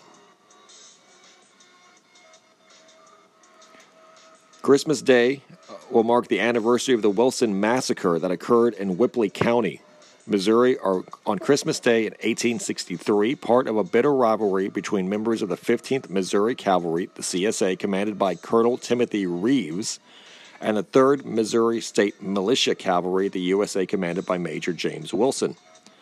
The massacre was quote unquote payback for an event that happened just days before on December 21, 1863, when men from Reeves's command captured 102 Union soldiers in Centerville, Missouri. They were taken back to Confederate Colonial, uh, Colonel Timothy Reeves' encampment, whereas some say they were going to be used to exchange for Confederate prisoners. It wasn't an ordinary Confederate encampment, though. On Christmas Day, it was the site of a Christmas gathering which included not only Confederate soldiers but their families as well. No doubt Reeves and his men thought they would be safe, as Christmas has always been recognized as a holy day, even in war, throughout the American and European civilizations. Once again, apparently not, compa- uh, not to George Washington. Remember, it's not technically a war crime, but it was extremely ungentlemanly, unorthodox behavior to attack on Christmas Day. Union Major James Wilson had been notified of the capture of the Union militia members at Centerville, Missouri, shortly after the event and immediately set out to hunt down his men's captors. Wilson, with a contingent of 200 cavalrymen, arrived at Reeves' camp just as the men and their families were eating dinner, with their arms stacked. A mere 35 men were remained armed, acting as guards. It is believed that 35 men of Reeves' command were killed during the attack, along with most of the civilians present. In September 1864, Major Wilson was captured at the Battle of Pilot Knob, Missouri, and deliberately kept under guard until Reeves and his men could catch up to the main force of the Confederates who were at this time heading west. When Reeves did did catch up with the column, Major Wilson, along with five other men of the 3rd Missouri State Militia Cavalry, were executed.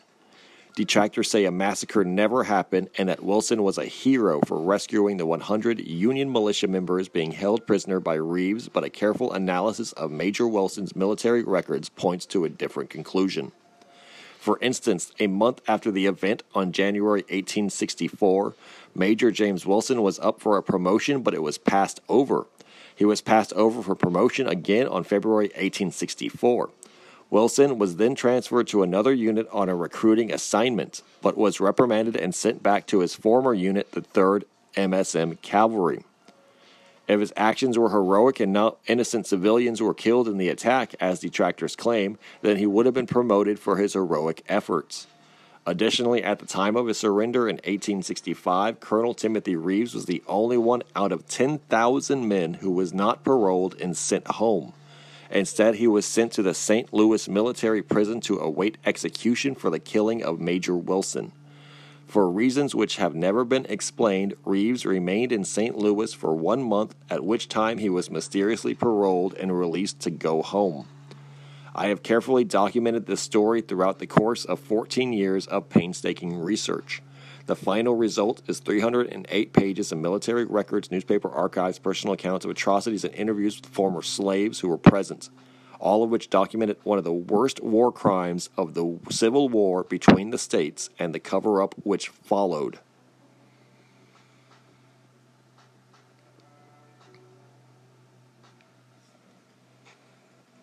So, as we see, there is no shortage of war crimes in Christmas, as there are no shortage of battles, massacres, attacks, and military campaigns that occur from all peoples and all nations and all corners of the world in every decade and every era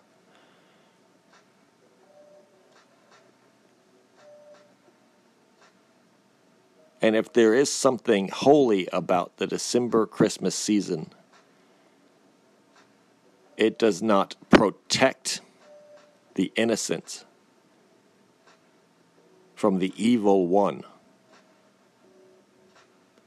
Rather, it adds evidence to the fact that December is a dark and evil month, a month where the veil between the living and the dead is thinnest,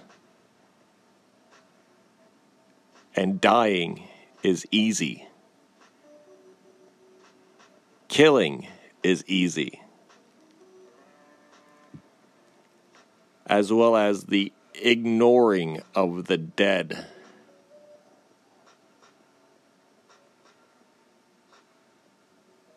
But because of the sheer amount of death and ghosts, wandering, hungry spirits.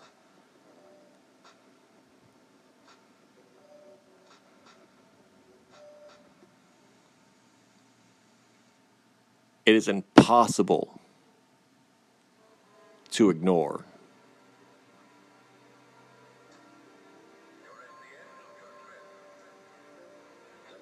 As each year the men who have failed to learn from the past and those that have learned all too well of the evils of human nature doom themselves to repeat the same massacres on Christmas over and over and over again. Regardless of their society or culture, even practices, or recognizes Christmas as a holiday, as it is and was for Israel, for the Serbian Muslims, or for the Imperial Shinto Japanese, as I've just discussed. And these are only a drop in a ocean and the entirety of the history of the world for war crimes, massacres, and otherwise organized evils committed by nations against the civilians, the lilium of the field.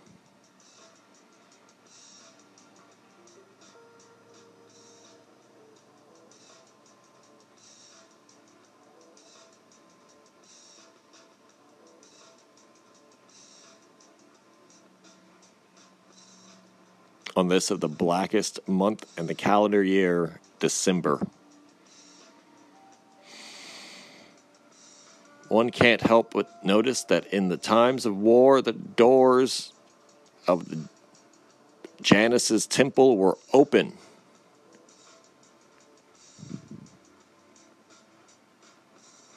And Hecate is the goddess of sorceries and chaos the two fundamental elements of war itself sorcery and chaos. I've included a number of third party sources now to listen to at the end of this for your enjoyment as well as the ratification, the the backup to what I'm saying to give you that kind of like, well, you know, sharing my research, sharing this as part of the audio experience so that you can hear the seriousness in these articles and this news yourself, as well as further details, specifics, facts, figures, other incredible historical uh, necessities to add reality to it all. So, thank you all very much. Hope you enjoy. First audio is going to be uh, Goodwill to, Towards Men, the MGM cartoon. That's going to play for eight minutes. And then it's going to be a number of historical uh, subjects, uh, I just covered, etc., from third party sources for your education. Thank you very much. God bless you and your families. Iron sharpens iron, a friend sharpens a friend. Assalamu alaikum. Thank you. God bless you. Say you can either stick around, patience, peace out.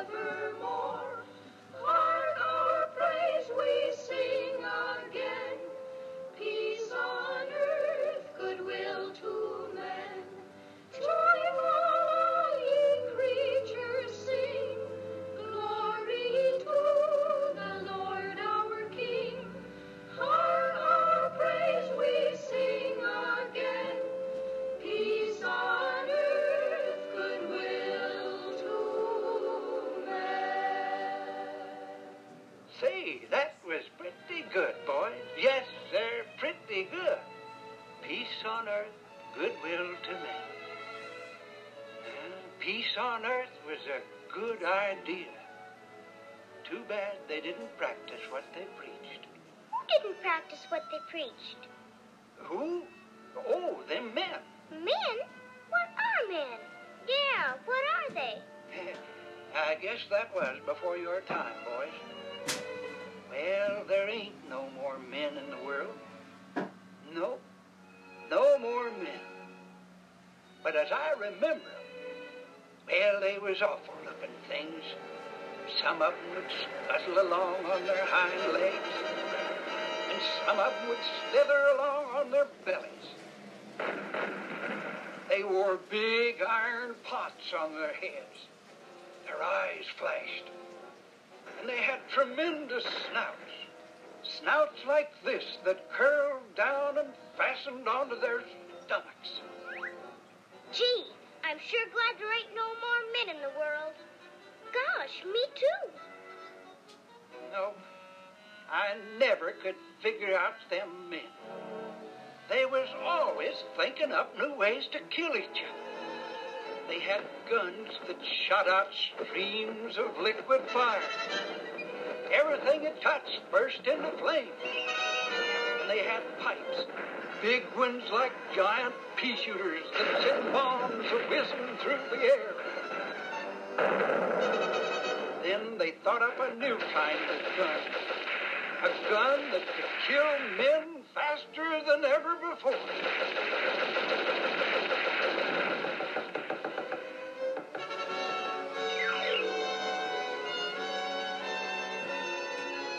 Oh, it was a terrible thing. They were always fighting. And when they weren't fighting on the ground, They were fighting in the air.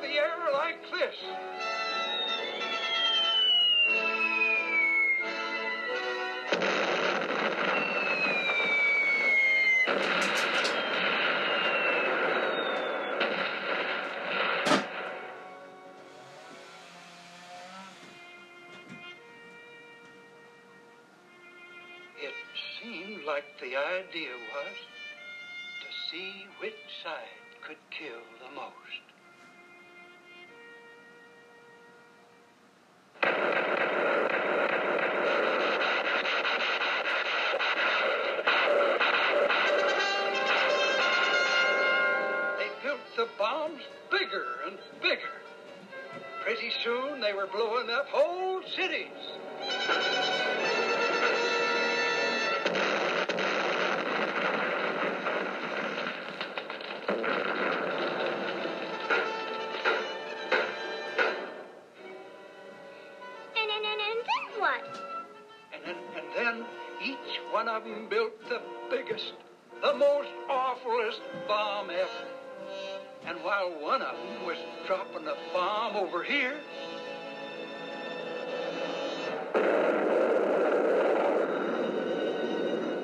The other one was dropping a bomb over there.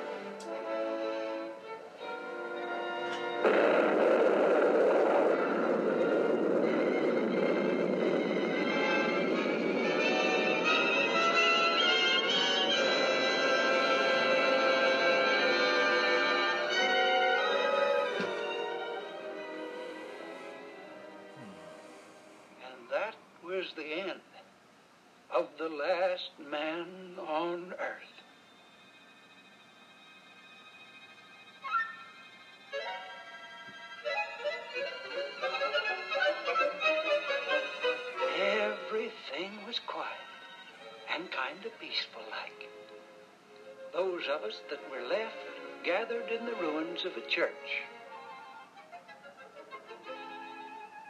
I was just a little shaver at the time, and I asked the wise old owl what that book was he was reading. Well, he says, looks like a book of rules that belong to them men. Thou shalt not Love thy neighbor as thyself. Hmm. Looks like some pretty good rules. But I guess them men didn't pay much attention to them. Yes, it was a good book of rules. And it still is a good book of rules. Love thy neighbor as thyself. On these words depend the future of us all. Merry Christmas. Merry Christmas. Merry Christmas. Merry Christmas. All together now,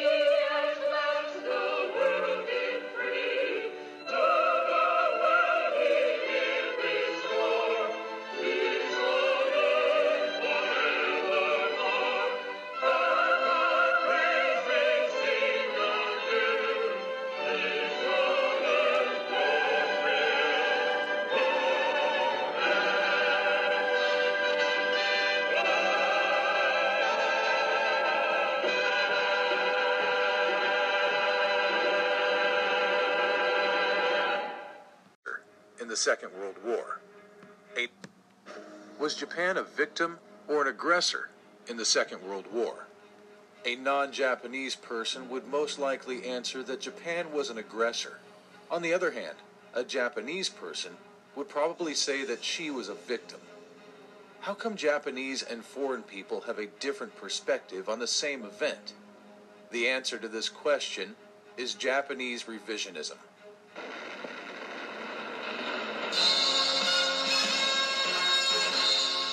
When Japan invaded China on July 7, 1937, they committed a series of war crimes, such as forced labor and sexual assault on women and young girls. Japan denies all these events. But to what extent? The Japanese state has never apologized for the rape of Nanking, a massacre in the then Chinese capital city by the Japanese army, who killed 300,000 people and raped 80,000 women in only a month. In fact, the Japanese government does not even acknowledge that the massacre ever happened. In the official website of the Japanese government, they have a section dedicated to the country's rich history. They have 178 articles talking about the Hiroshima and Nagasaki bombings, 56 articles talking about Pearl Harbor, and 4 articles about the Tripartite Pact, but zero articles about the Nanking Massacre.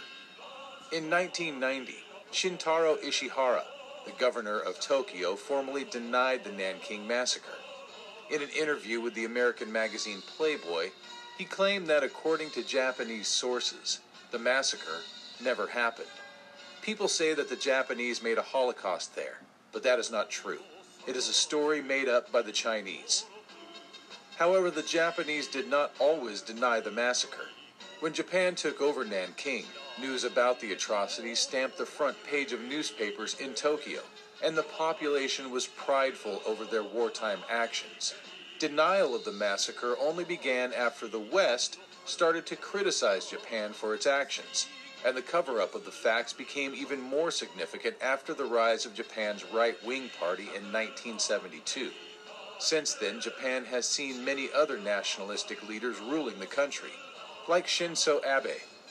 These leaders have never openly talked about the massacre. The nationalistic view of politicians on this event reflects on what is taught to the Japanese citizens. When Japan opened the National Museum of World War II in Chiyoda, most outsiders were shocked by the biased content found inside the museum. In there, the Nanking Massacre is not mentioned. Instead, they focus on the Hiroshima and Nagasaki bombings. Another well known example of biased and misleading sources put up by the Japanese government to its citizens are school textbooks. In 1982, the Japanese Ministry of Education headed the campaign to rewrite the events of World War II in the history books. Since then, most school textbooks censor the truth about the massacre. Words such as aggression have been replaced by advancing in and out. In many textbooks, the massacre is still referred to as an incident. In those textbooks, historians talk about how the death toll claimed by the Chinese is a great exaggeration, stating it was between 13,000 and 20,000 people when it was in reality 300,000. The publisher of Japan's authorized history textbooks described the Nanking massacre as communist propaganda. Japan went as far as sending diplomats to other countries to demand that authors and publishers change what they had written about the Nanking massacre in books and school textbooks. This new program began during the Abe administration. This proves that Japan's biased and revisionistic views of the event are not evolving. Not only school textbooks are censored, in the film The Last Emperor, the film's distribution company in Japan removed a scene depicting the Nanking massacre because it was too gruesome and would not serve the morale of the country. Another common example is the censorship of Iris Chang's famous book, The Rape of Nanking. The book was censored because critics said the images were fabricated and the content was false and fictitious. The book was only translated to Japanese 10 years after it was first written. The government is not the only entity trying to hide the facts. This massacre is kept secret by various sectors of society. The managers of NHK Japan's biggest TV channel, openly deny the massacre. The CEO of the largest hotel chain in Japan, APA Hotels, wrote a book that is found in all the 32,600 rooms of his hotels called The Real History of Japan. In this book, he talks about the fabrication of the massacre and states that all the killings that happened in Nanking were carried out by the Chinese. Those who try to speak out against the revisionism are threatened. Tamaki Matsuoka, a history teacher who has produced the documentary Torn Memories of Nanking, said she has suffered intimidations and threats from extremists. Unlike Nazi Germany, Japan was not pressured by the Allies to convict war criminals. The IMTFE, the tribunal responsible for convicting Japanese war criminals, had many flaws. For instance, major players in the event, such as Prince Asaka, one of the commanders of the Japanese forces in Nanking, were granted immunity. Nazi Germany had tens of thousands of war criminals convicted, whereas Japan only had 25. The IMTFE was eventually canceled as the U.S. wanted to ally with Japan after the Chinese Communist Revolution. Still today, there are no efforts by the Japanese government to try to arrest Japanese war criminals. Japan took a different path from its then ally Germany, who acknowledged all of its war crimes and apologized to the Jewish people. Japan's revisionism is a concept that has been hurting Japan's relationship with its neighbors for the past century. China and Japan, for example, still have poor diplomatic ties, and a large percentage of Chinese hate Japan. This incorrect and biased view of the war is hurting Japanese society.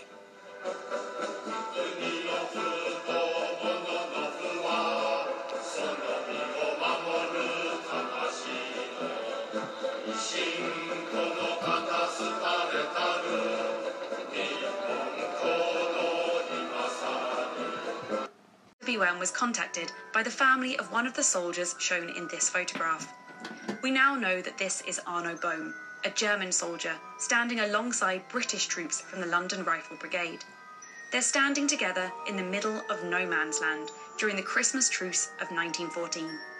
This photograph captures a moment so unusual in the First World War that many people at the time and to this day believed it to be a myth. In the midst of a brutal, total war, how did this momentary peace come about? What impact did it have in the course of the First World War? And why did it never happen again?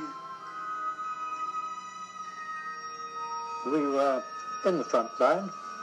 We were about 300 yards from the Germans, and we had, I think, on Christmas Eve, we'd been singing carols and this, that, and the other, and the Germans had been doing the same, and we'd been shouting to each other, sometimes rude remarks, more often just joking remarks. Eventually, a German said, tomorrow you no shoot, we no shoot.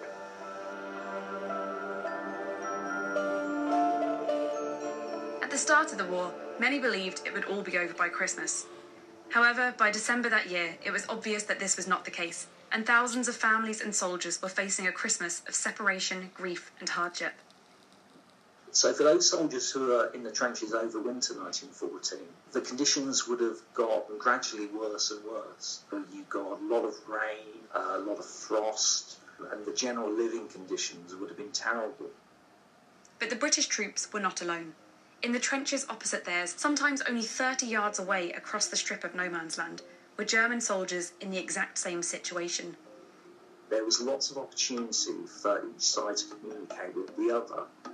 And this was a regular thing which happened right from the start of trench warfare.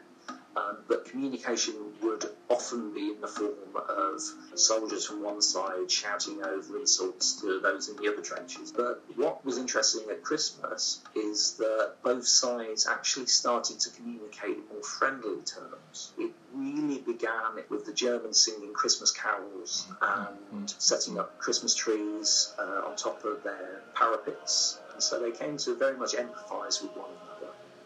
I remember very well Christmas. I remember the Christmas day when the German and the French soldiers left their trenches, went to the barbed wire between them with champagne and cigarettes in their hands and uh, had feelings of fraternization and shouted they want, wanted to finish the war. And that lasted only two days, one and a half really. And then strict order came that no fraternization was allowed and we had to stay back in our trenches. Christmas truce varied in different parts of the front line. Ceasefires were hastily arranged, sometimes to enable the collection and burial of bodies or to allow the trenches to be repaired. In other cases, the soldiers simply enjoyed fraternizing with the other side. and uh, we shared fags, goodies with the Germans. And then from somewhere, somehow, this football appeared. Was it a proper football? It was a proper football. But we didn't form a team. It wasn't a team game in any sense of the word. You know, it was a kick about. Everybody was having a go. Came from their side. It wasn't from our side where the ball came. It was, How many people were taking part, do you think? well, I should think there'd be at least a couple of hundred. Did you kick the ball? Oh, yes, I did watch it. I was pretty good then, 19. But while some parts of the front line were playing football and swapping stories, others were confused by what they heard or felt no inclination to socialise with those they had so recently been fighting. After a few moments, there were lighted objects raised above the German parapet. The Germans were shouting over to our trench. There's no doubt about that at all. And before we could take any action or do anything, we were ordered to open rapid fire, you see, which we did. The Germans did not reply to our rapid fire. They simply carried on with their celebrations and were having a, a very fine time indeed. They certainly were not going to do it anymore. They thought that we were idiots, I suppose, we were. Well, not us, but the command, you see. the way that trench warfare was organised in the First World War, each sector was very distinctive. And so you wouldn't necessarily know what was happening in the sector next door to you. And you do get stories of one area of the front where they're experiencing a truce, but then suddenly they get fired on by the troops in the next sector who don't realise what's happening. For those soldiers not involved, the truce must have seemed unbelievable, and even more so for those back home. For months, the media and government propaganda had shaped a perception of German soldiers as bloodthirsty enemies, baby eaters, devils, ruthless killers. But news of the remarkable Christmas truce soon spread abroad. By the end of December, letters and photos arrived home, and newspapers began to publish accounts of the truce. My father was delighted to have a letter giving such a description of events, and he sent, it up, sent them up to the Daily Telegraph. I got him to fight for Rocket. That showed up that it must have been me who wrote it, and he, Mossy, got hold of me, gave me an awful dressing down for daring to write to the press. But of course I didn't. Hmm. My old man wrote to the press. These photographs were taken on personal cameras that some soldiers had taken with them into the trenches. Photography in the trenches was discouraged for obvious reasons, but during the Christmas truce of 1914, soldiers on both sides of the trenches could not resist the opportunity to document such a unique event. At the beginning of January 1915, the newspapers suddenly start printing these letters. And to begin with, there was a certain amount of disbelief. But then over time, suddenly photographs started to appear as well. And by that time, the evidence was clear that this did happen. It wasn't a myth. And the media at the time absolutely loved it. There were lots of discussions in the newspapers about whether this was a good thing or a bad thing. And, you know, in a way, it, it's a wonderful snapshot of Christmas 1914 when attitudes were still slightly naive um, because the war had only really just begun.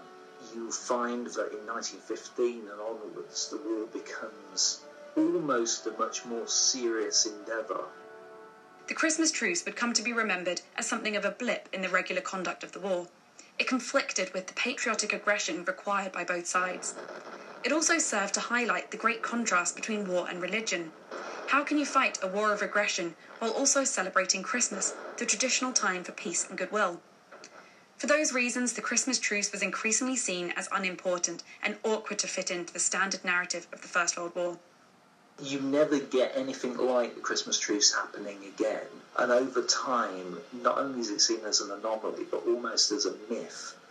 And it gets to the point where people are actually doubting whether it happened in the first place, which continues, you know, right up to this day. So there's still a lot of confusion about whether there was a football match played and things like this.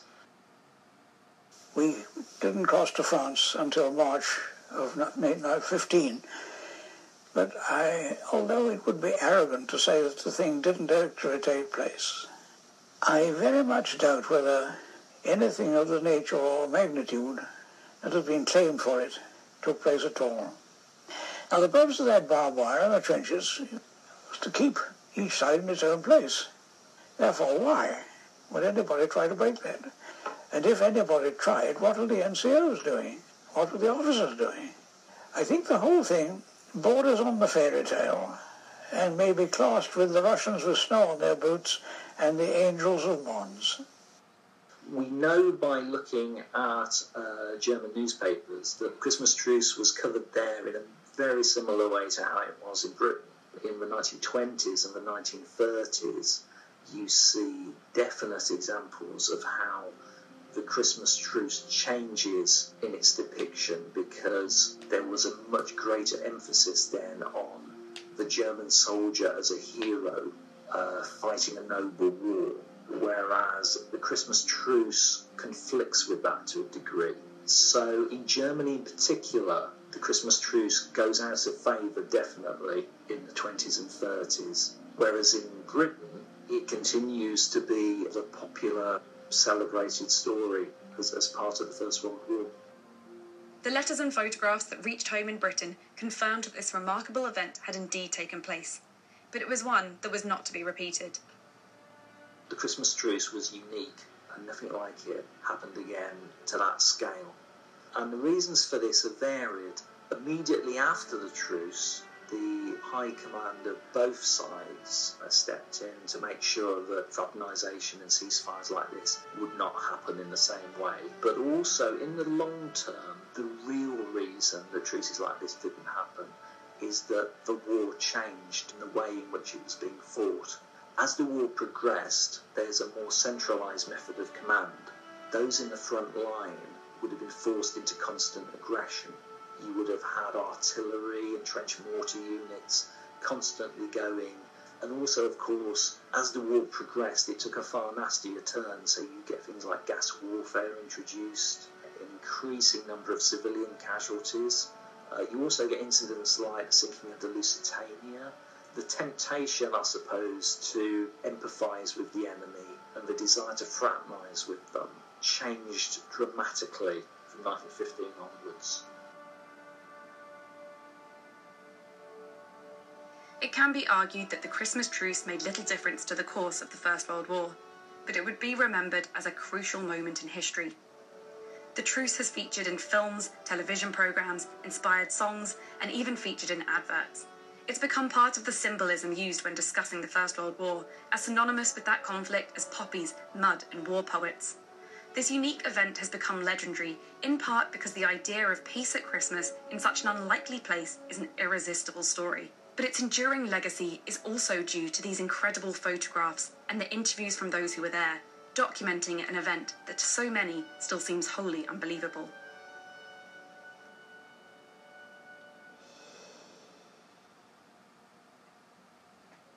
Thanks for watching.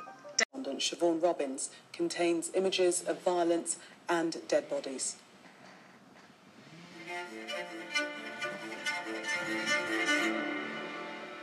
This is the story of a massacre in Myanmar. Of at least 37 people brutally killed on Christmas Eve. Majority Christian community looking forward to the holidays. Now the site of one of the worst mass killings since the military coup. The military government says those who died were suspected terrorists. but others claim they were just ordinary people. Among the dead, two charity workers, a disabled man, at least one child. So, what happened on that day?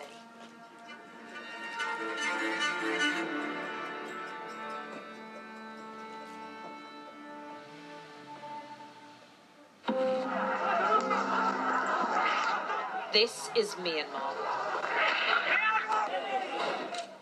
A country torn apart by violence since last February's coup. On one side, the military or junta who, claiming electoral fraud, overthrew the government and took control.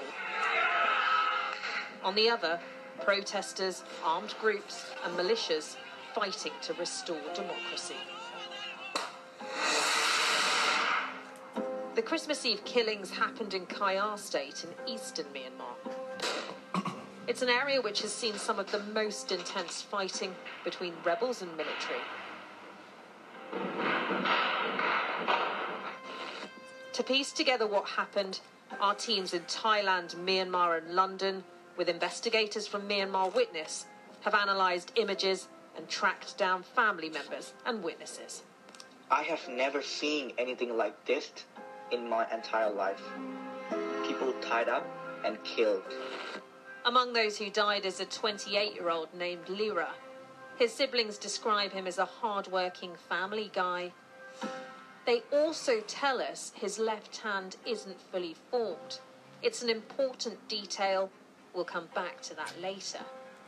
At around 8 am on Christmas Eve, Lira leaves his home on his motorbike for the final time. He's off to buy a car with a friend. At 10 am, the junta says soldiers begin stopping vehicles on this road. It's the one Lira's thought to be travelling on. Four members of the junta allied border guard force are sent to investigate. At 10:56, a man Kukenya starts taking photos of people fleeing a nearby village. They've heard gunfire.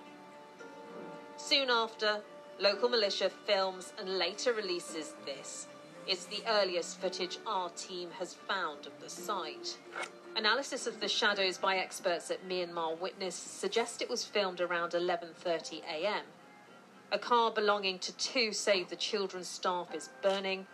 Three trucks carrying fuel are beginning to smoke, but haven't yet burst into flames, suggesting the fire started fairly recently.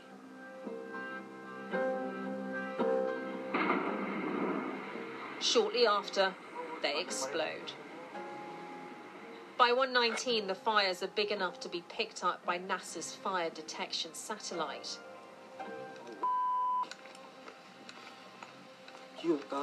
Around 10 minutes later, a rebel unit reaches the site and films it.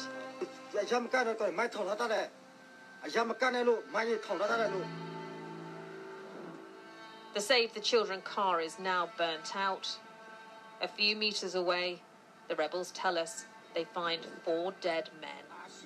The bodies of the border guards sent earlier to investigate why vehicles were being stopped. Hands tied, they've been shot. And they aren't the only victims. Christmas Day, rebels return and say they find 31 bodies burned beyond recognition. Three bags of body parts are also later collected. Hello, Doctor. Can you hear me okay? A doctor who did the post mortem examinations agreed to speak to us. We've changed the names and voices of all of the people we spoke to in Myanmar for their protection. The skulls were completely smashed, maybe shot with a gun or bitten with something, and in the chest and back, there were some injuries from being stabbed with a sharp object. There were bullet holes on the body, and most of the bodies were tied up. The level of violence is horrific. The damage to the bodies so extensive, it's hard to know everything that happened before they died. By now, the military has broadcast the level of violence is horrific. The damage to the bodies so extensive, it's hard to know everything that happened before they died. By now, the military has broadcast its version of events. It says soldiers tried to stop seven vehicles thought to be linked to an alleged terror plot. It claims the people inside attacked with bombs and guns. Security forces shot back. Then the vehicles caught fire. The military later says it tried to save people. It claims the rebels killed the border guards. It also issues photos of two dead men in military style uniforms, calling them enemies. But evidence we found raises new questions. 13 days after the massacre, the militia says it discovers two bodies in uniforms matching the photo of the so called enemies near to the site of the fire. One is covered with branches, the other hidden by a rock. But these photos taken during the post mortems show under the uniforms the men are dressed in civilian clothes. Both have been shot, but police tell us there are no bullet holes or even blood on the men's uniforms. And that's not all. In this image from state media, the gun looks unnatural, as if it's been placed on the body for a photo. And there's more. By adjusting the contrast on this photo, our team found the blur fades. This alleged soldier is missing his left hand. It appears to be Lyra, who's not been seen since the attack. We show his family. They believe the junta framed him and dressed him up to make him look like a rebel fighter. They used Lyra's body to stage that he was from the KNPP. They just wanted to clean up the evidence. That's why they put the uniform on Lyra. Our team searched through the photos of the burnt vehicles and found this. The motorbike police confirmed Lyra was riding that day. His death was brutal. Two teeth were missing. His skull was beaten and smashed, and there were two bullet holes in the chest. And questions over the deaths of Lira and his friend Kulu Pei aren't the only ones. The military says armed rebels died while fleeing. So why were so many of the bodies tied up? How can the deaths of two charity workers and a young girl be explained? We put this evidence to the military government. It hasn't responded. We also showed our findings to the UN Human Rights Monitor for Myanmar. The film uh, that I've just seen is just absolutely horrific. Um, and it's unfortunately not uncharacteristic. The Myanmar military are known for this. Again, we need to fully investigate it. But these are all the hallmarks of a war crime. The full scale of what happened here is still unfolding. Police say 40 people have been reported missing. Those responsible for Myanmar's Christmas Eve massacre may never be brought to justice. Siobhan Robbins, Sky News. 1. After at 4 a.m. on December 8, 1941, after Japan landed in Malaya, Lieutenant General Takashi Sakai, the supreme commander of the occupying forces, ordered the bombing of Hong Kong. The college building was turned into an emergency military hospital. 17 days later, on Christmas Day, more than 200 Japanese troops stormed the building, killing and raping more than 120 wounded soldiers and medical workers. 入到去之后咧，呢啲嘅日军咧亦都唔再用枪啦。于是乎咧，所有嘅枪就上晒刺。 After entering the building, the Japanese soldiers stopped using guns. They started using bayonets, swords, to kill the wounded soldiers, so as to save their bullets. after that, all the medical staff and other female assistants were taken to different rooms on the second floor and imprisoned. Then, one by one, they were taken out, raped, and tortured to death. The killings continued into the morning of the next day. St. Stephen's College was used by the British as a field hospital.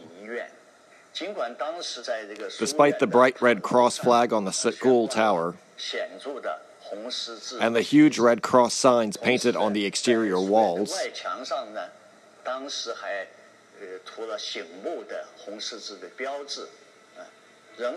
the Japanese still went on a killing spree. Under the Geneva Conventions, military operations cannot be carried out in military hospitals. But the Japanese troops disregarded that and committed atrocities against unarmed, wounded soldiers and medical personnel. Why did they do this? On December 23rd or 24th, after capturing Repulse Bay, they started pushing all the way to the Stanley Peninsula. They thought that the soldiers in the peninsula had lost their ability to fight. But after entering the Stanley village, they were caught in a heavy street battle, so they felt they had to do something about the resistance. That's why they increased the intensity of the massacre. As the resistance grew stronger, they wanted to be afraid and to succumb to their invasion. On December 25th, the British troops defending the Stanley bunker surrendered to the Japanese in an attempt to save hostages. In room 336 of the Peninsula Hotel, Sir Mark Aitchison Young, then governor of Hong Kong, signed the surrender to the Japanese on behalf of British colonial officials, and this day became the Black Christmas in Hong Kong history. On December 28th, in the 16th year of the Showa era, golden rays were shining down on the afternoon streets. Our troops held a city entering ceremony. Our With the Japanese invasion of the city on December 28, 1941, Hong Kong was renamed Hung To, beginning the Japanese occupation period that lasted three years and eight months. Takashi Sakai became Hong Kong's interim ruler as acting governor.